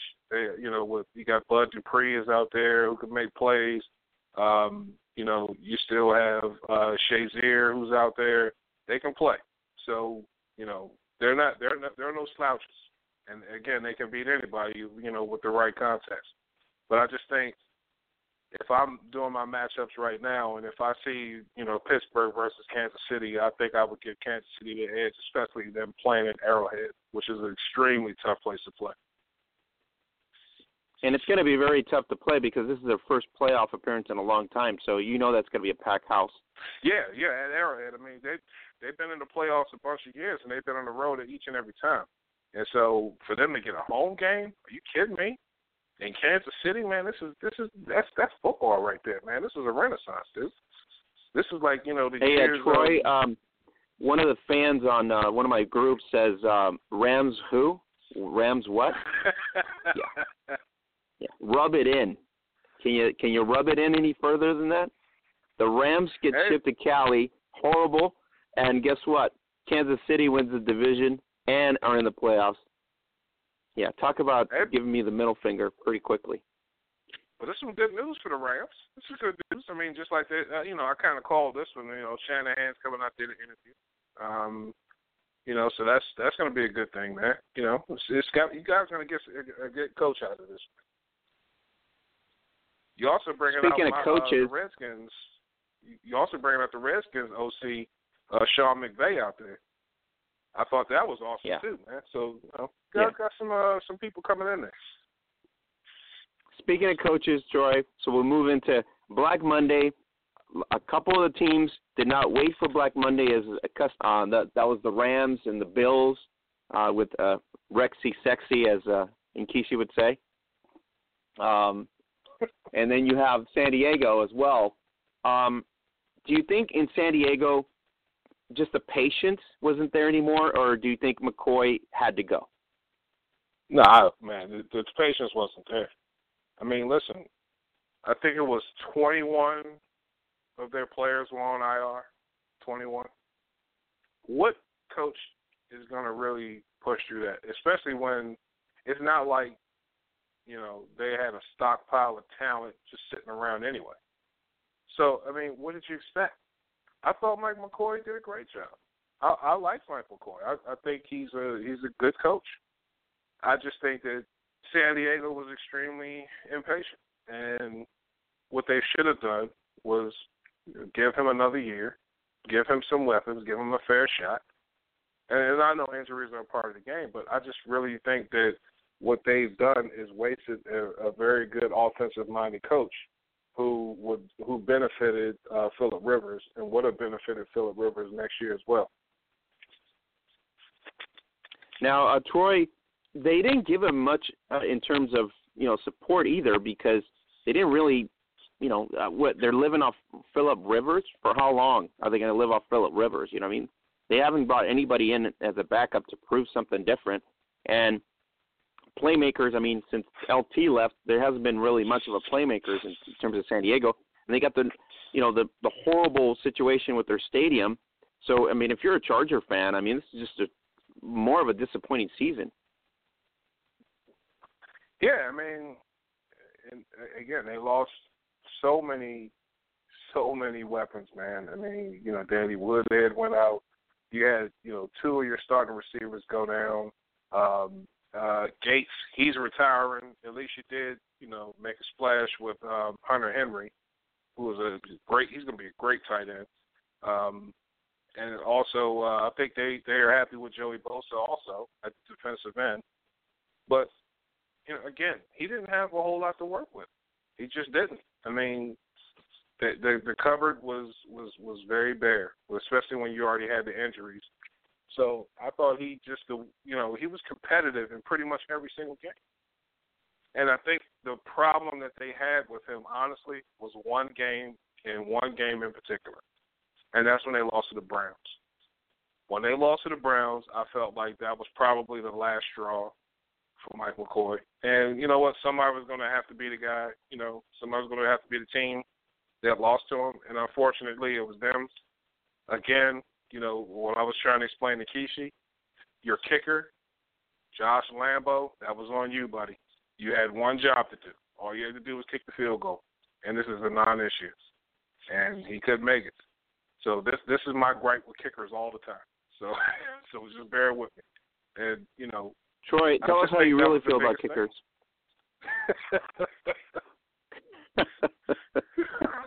it's I'm with you, job, buddy. I. I mean, my punter, my my punter's in the Pro Bowl, so I I'm with you, man. I really am with you.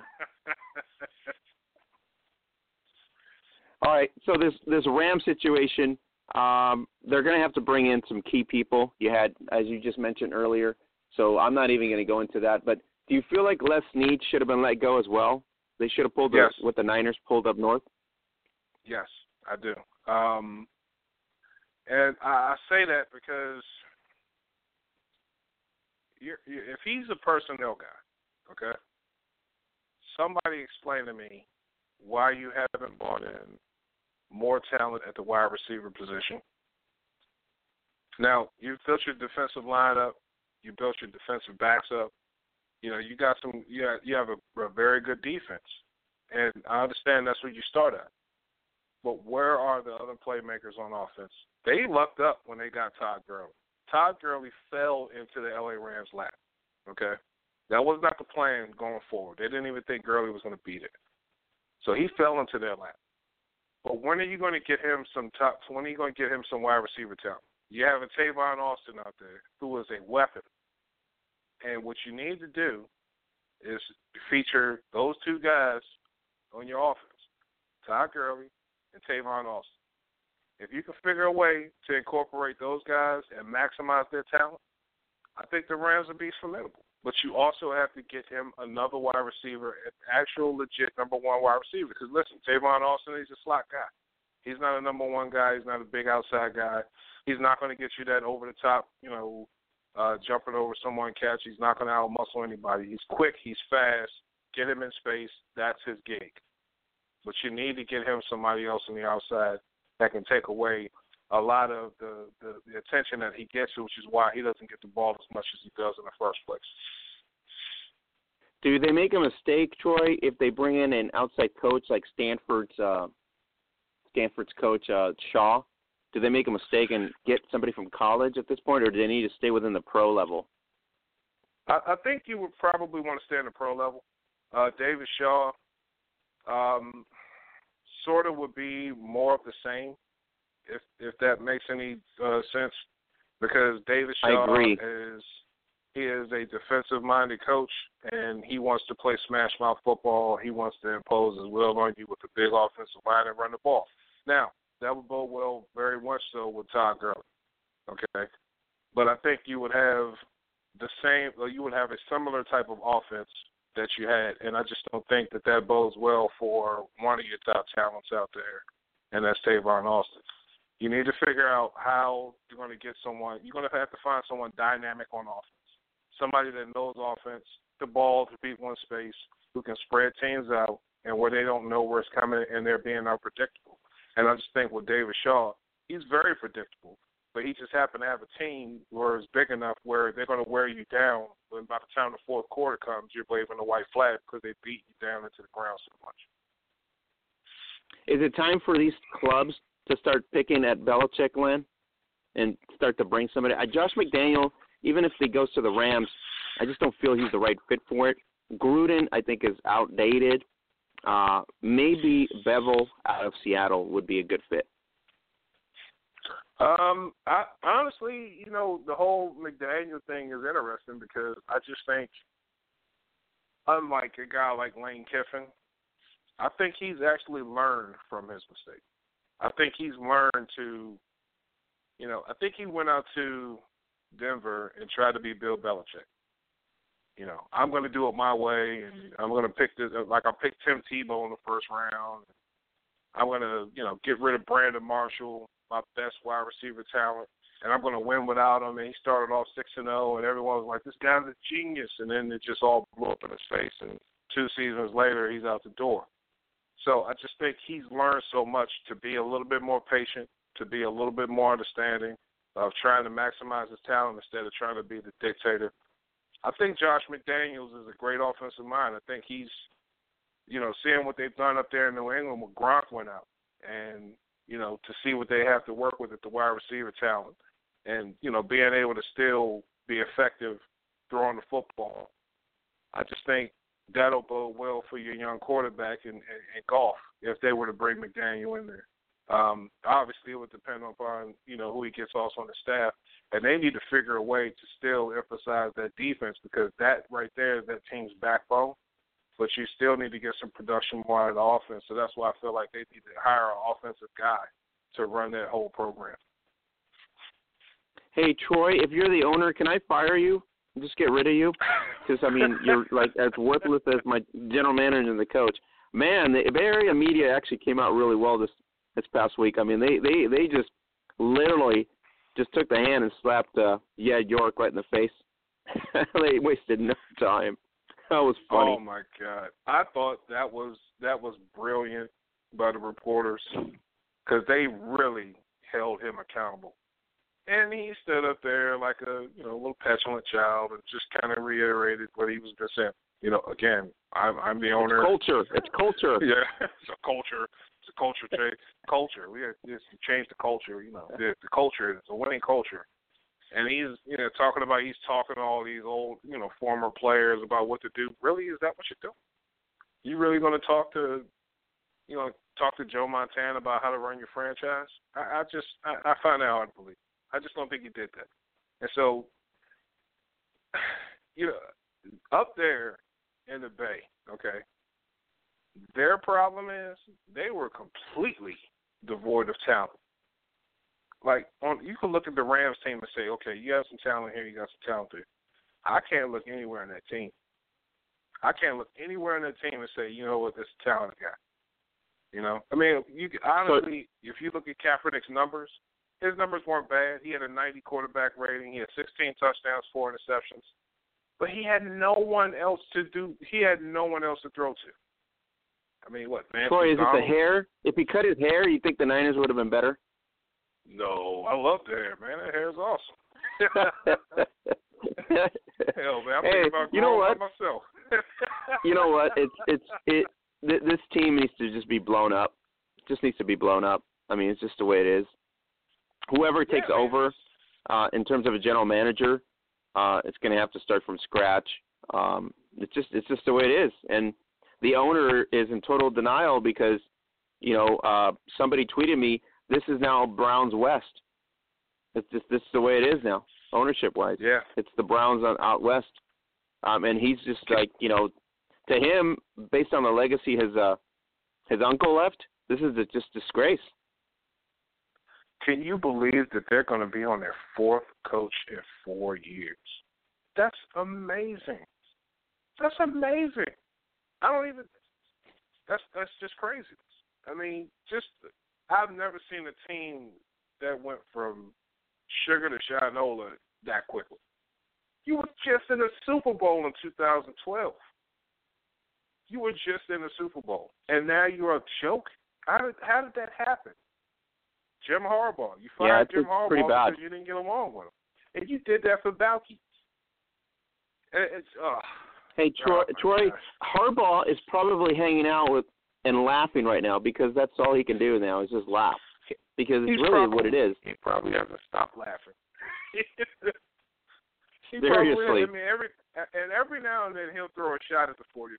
He'll he'll throw a little shot out there, and uh, I just think it's hilarious, man. I mean, oh man, what an obnoxious guy, man. I just I don't know, man. I I I don't even know this kid Jed York, but already I want to punch him in the nose myself, man. he just he oh my god, what a uh, what a joke. Hey Troy, uh, in the Bay Area, the rumor is he walked in. The Harbaugh walked into the office and said, "Listen here, punk. If you don't give me what I want, I'm out of here." And I think he left. That sounds about right too. That sounds like something that Harbaugh would do. I'm going to Michigan, and see you later, punk. Yes, sir. It, it was, it, you know, you could see York with the one of those pacifiers after Harbaugh left. Right now, that's where he's Yep. at right now. He's laying in diapers with the pacifier. He doesn't know where he's at. He doesn't have a clue. And Holly, And did. Holly woman, I'm sorry, but I feel bad for you, just like I feel bad for me. Just a mess. These Cali teams are a mess. Between San Diego, uh, San Francisco, and Los Angeles, what a disaster. Yeah. Yeah. That's the San Andreas fault right now, bro. Seriously. and and the Raiders going down with their quarterback. I mean, that, Oh, bad luck on this state. It's got to be the liberals in the state just taking us down. I'm just joking. Go ahead, throw, go ahead, and throw the Lakers Uh, and the Sacramento Kings in there too. Oh, you're killing me, Troy. You're killing me. on that note, you know, I was on FanDuel the other night, and I had my card lined up, and one of the Lakers that I chose to score on this only puts up three points, which he normally throws in like 25 points. Guess what happened? Seven three pointers missed. I was oh wow. pissed. Pissed. Wow. How the hell do you let me down like that? Yeah. Anyways, so I got let down, and uh, you know, I got my six bucks back, so I guess I should be happy anyways. But crap. Um, Troy, the finals are here. College football. Uh, what a what a week of frenzies between the Rose Bowl, the Sugar Bowl, uh, and the main bowls, and then the non-main bowls. God, it just it's like a migraine. But anyways, um, let's talk about the main bowls here. Sugar and Rose Bowl. Uh, Penn State against USC. Your thoughts there? Fantastic Rose Bowl, the best Rose Bowl I've seen in a long time, probably ever.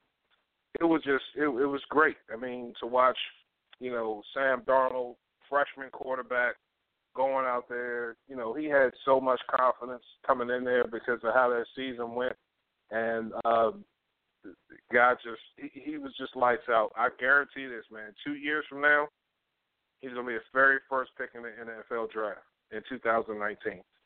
You heard it here first on that one. And then you also look at running back Saquon Barkley for Penn State. 200 yards rushing. Did you see the 79 yard run he did? That was amazing, amazing run that he had out there. It was just, it was incredible.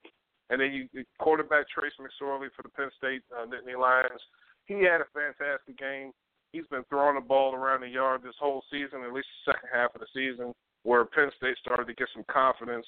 Uh, uh Godwin, he just torched everyone out there. Adoree Jackson, he was going against him most of the game. Adoree Jackson, you'll see him in the NFL next year. He's going to be a first round draft pick. He was spinning them like a top. It was just, it had everything in this game. It had everything. It had scoring. You had big hits. You had, you know, just great enthusiasm amongst these fan bases. It was in, you know, Pasadena in the Rose Bowl. This is an absolute surefire classic. You will see this game again on ESPN Classic for years to come. If you didn't see it, you can still catch it. So all you got to do is go to ESPN and pull up the app, and you can watch it there, man. It was it was just such a great game, man. Back and forth all day long. I was actually surprised that SC pulled it out, especially since Penn State pretty much had their number for a little bit, but USC ran off 17 straight points in the fourth quarter to take the win and and kicking a field goal at the last second. Was just a fantastic game.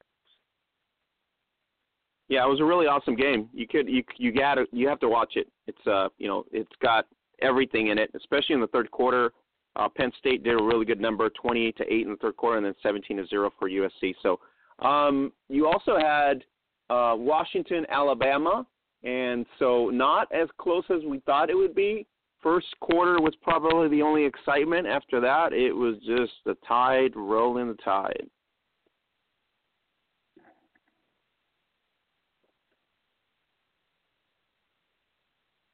in that game to win.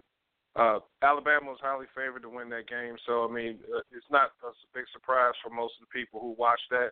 Uh, Washington was just physically outmatched. I mean, Alabama's been doing it all year round, especially in that vaunted SEC conference. Um, that's what Alabama does. They beat you and beat you and beat you until you give up, and that's kind of what Washington did. It looked like um, they're just physically a superior team. And so, you know, a lot of people weren't really surprised about that, but they were surprised about how Washington still came out and they threw a lot of strikes, especially on the defensive end, and slowed down that Alabama attack. Probably one of the things where, you know, um, you know, uh, Lane Kiffin probably got a big chewing out after that game because of what Washington did to him, and they wanted to have that refocused with Alabama and Nick Saban. So uh, it was a it was a it was a little bit tough game to watch, especially if you're a Washington fan with Alabama business as usual, and they're on to Clemson next week, and so that's going to be a huge game. So you got uh, you obviously have Alabama winning the championship against Clemson then at this point. No, is that your favorite? This is a re- this nah, this is a rematch. This is a rematch. So I, I'm looking at the way Clemson handled business. Okay, Clemson completely shut down Ohio State, 31 to nothing. Um, most people thought it would have been a much closer game. I, for one, didn't. I felt like Clemson was the much more superior team. I felt like um, Ohio State would have had a problem moving the football, which they did. I felt like Ohio State, if Clemson took away the run, Ohio State was going to have problems throwing the ball because JT Barrett, that's really not a strong suit, and they don't have the weapons at, on offense at the wide receiver position that they did last year. So I knew that would be an issue for them. Clemson completely took them out of the game from start to finish. It was just an absolute beatdown. And I like the way Clemson is looking going into this game. Clemson is still, still looking at it like we had that national championship last year. It was a very tight game, and I feel like that Clemson knows that they can hang with Alabama. And this week on Monday is, is for all the marbles. It's going to be a fantastic matchup. I I think the biggest thing is is Clemson going to be able to sustain that physicality that Alabama brings.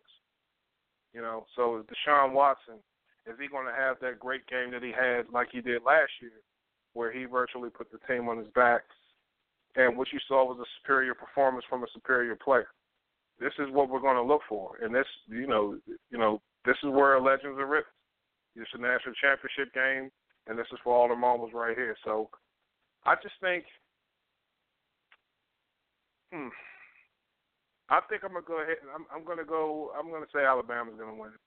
I think I think it's gonna be close, but I think Alabama just you know physically the way I've seen them beat teams up, I just think you know I think it might be a little bit too much for Clemson, but I don't think it'd be.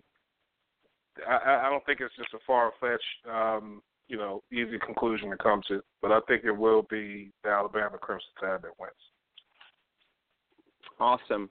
Um, just get, let you guys know, you guys can get all the recaps, pretty much everything women's gridiron covering globally on our network at facebook.com forward slash gridiron beauties. You can go to the Twitter feed as well at gridiron beauty, daily breaking news, health tips, and info, NFL insights. You can go to our Instagram, the best athletes showcased globally in the women's game. And on our Instagram 2016 Best of Nine, you can go check check it out on our Facebook, Twitter, or directly on our Instagram. We showcased uh, Andy Vasquez of FX uh, Mexico, uh, Lauren Evans, Sharian Lee, Matilda Quist, and Christy Moran out there in uh, Australia, as well as Tove Hedengren out of Sweden and they're all both uh, all these uh, stars are on our Instagram 2016 Best of Nine. So take a look at it on our Twitter feed, Facebook, or directly onto our Instagram. So uh, not much going on in the off season right now with the WFA, IWFL, except for tryouts. So there's a couple tryouts that are coming up. Go to our Facebook page there, check out some of the major teams that are having tryouts this weekend. Seattle Majestics, on January 14th. You got San Diego Surge as well in, uh, in January, I believe, 15th. Uh, there's a bunch of teams nationwide. You go to WFAfootball.net, check out what teams are on there. Go under the team tab, find out where your local team is. Get in contact with the the team directly uh, through an email or to a contact box, and they will get you started in terms of registration and what it will take. The Seattle Mist will have their uh, tryouts as well, January this coming January weekend. So uh, you can be part of the team there, as well as the Los Angeles Temptation. So you go to lflus.com, or you can go to their Facebook pages, Los Angeles Temptation or Seattle Mist, on Facebook for more details. I want to give a shout out to Huskies Chico McClatcher, who was featured on SeattleTimes.com, and his mom, which is Cam Warner, former Seattle Majestic standout and Seattle Mist amazing running back. She was part of the Mist of 2010 2011, an amazing beast. If you haven't seen her highlights, you can always get her highlights on YouTube. Just go to Cam Warner and you punch in Seattle Mist, and you'll see it. Cam Warner, one of the uh, probably elite running backs in the Legends Football League history. So um, that's uh, Chico McClatcher's mom, and that's where he learned some of these skill sets. So shout out to Cam Warner for her awesome awesome athleticism. Um, Utah Girls Football League, third season coming up. You can register at utahgirlsfootball.com forward slash GFL register, or you can go directly to their Facebook page at Utah Girls Football League, as well as um, there's a register link on our Facebook page also. Um, so a lot of off-season things that are happening in Mexico. FXL uh, Female Extreme League season two will launch on March 4th through April 8th, and we're looking at six weeks competition. You have uh, eight teams now, uh, including the champion Heartbreakers, and you also have the returning teams of the Beats, the Esmeraldas. Now they've added uh, uh, four more teams: the Cowgirls, the Ravens, the Vikinga Negras, and the Thunder. And you can go to that um, to their site on Facebook as well at FXL. Um, LFB, which is Liga uh, Football Bikini out of Cancun, they've announced that obviously they're going to expand also. Itzel Servin, with the president of LFB, she's going to uh, be making some changes to expand for the new season coming up in March. You can catch her interview there on our Facebook page as well kind of give you the details of what's coming up. And then on our Facebook uh, page, Doji Malo has compiled some interesting uh, stats for the uh, season of 2016. And we're looking at the WFA top 10 running backs, WFA top 10 quarterbacks, and the WFA top 10 wide receivers, uh, compiled by Doji Malo Trading Cards. And you can uh, follow him also at Doji Malo Trading Cards on Facebook.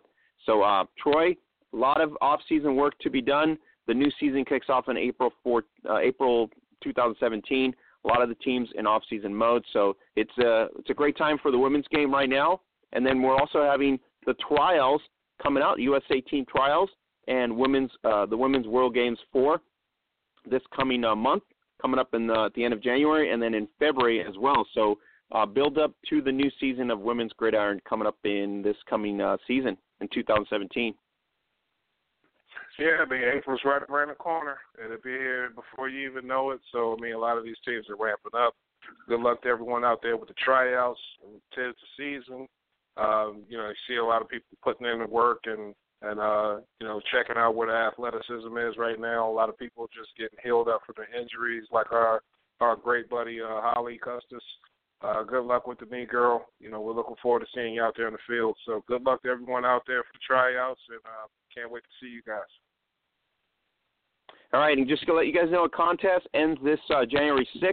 If you go to our Twitter handle, retweet and follow us, and you can have a chance to win a $50 Victoria's Secret gift card.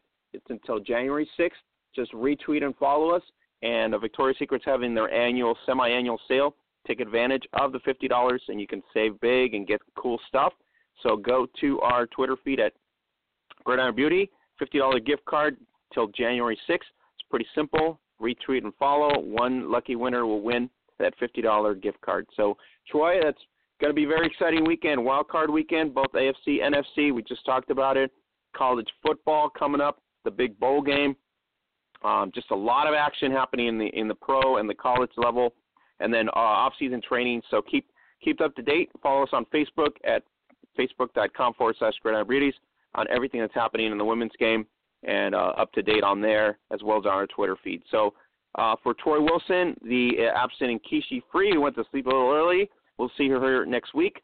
Uh, we will catch you here next week, next Tuesday, uh, on the Gridiron Blitz, right here on Blog Talk Radio, and we look forward to the action of NFL Wild Card Weekend and college football. Have a great weekend, everybody. See you guys.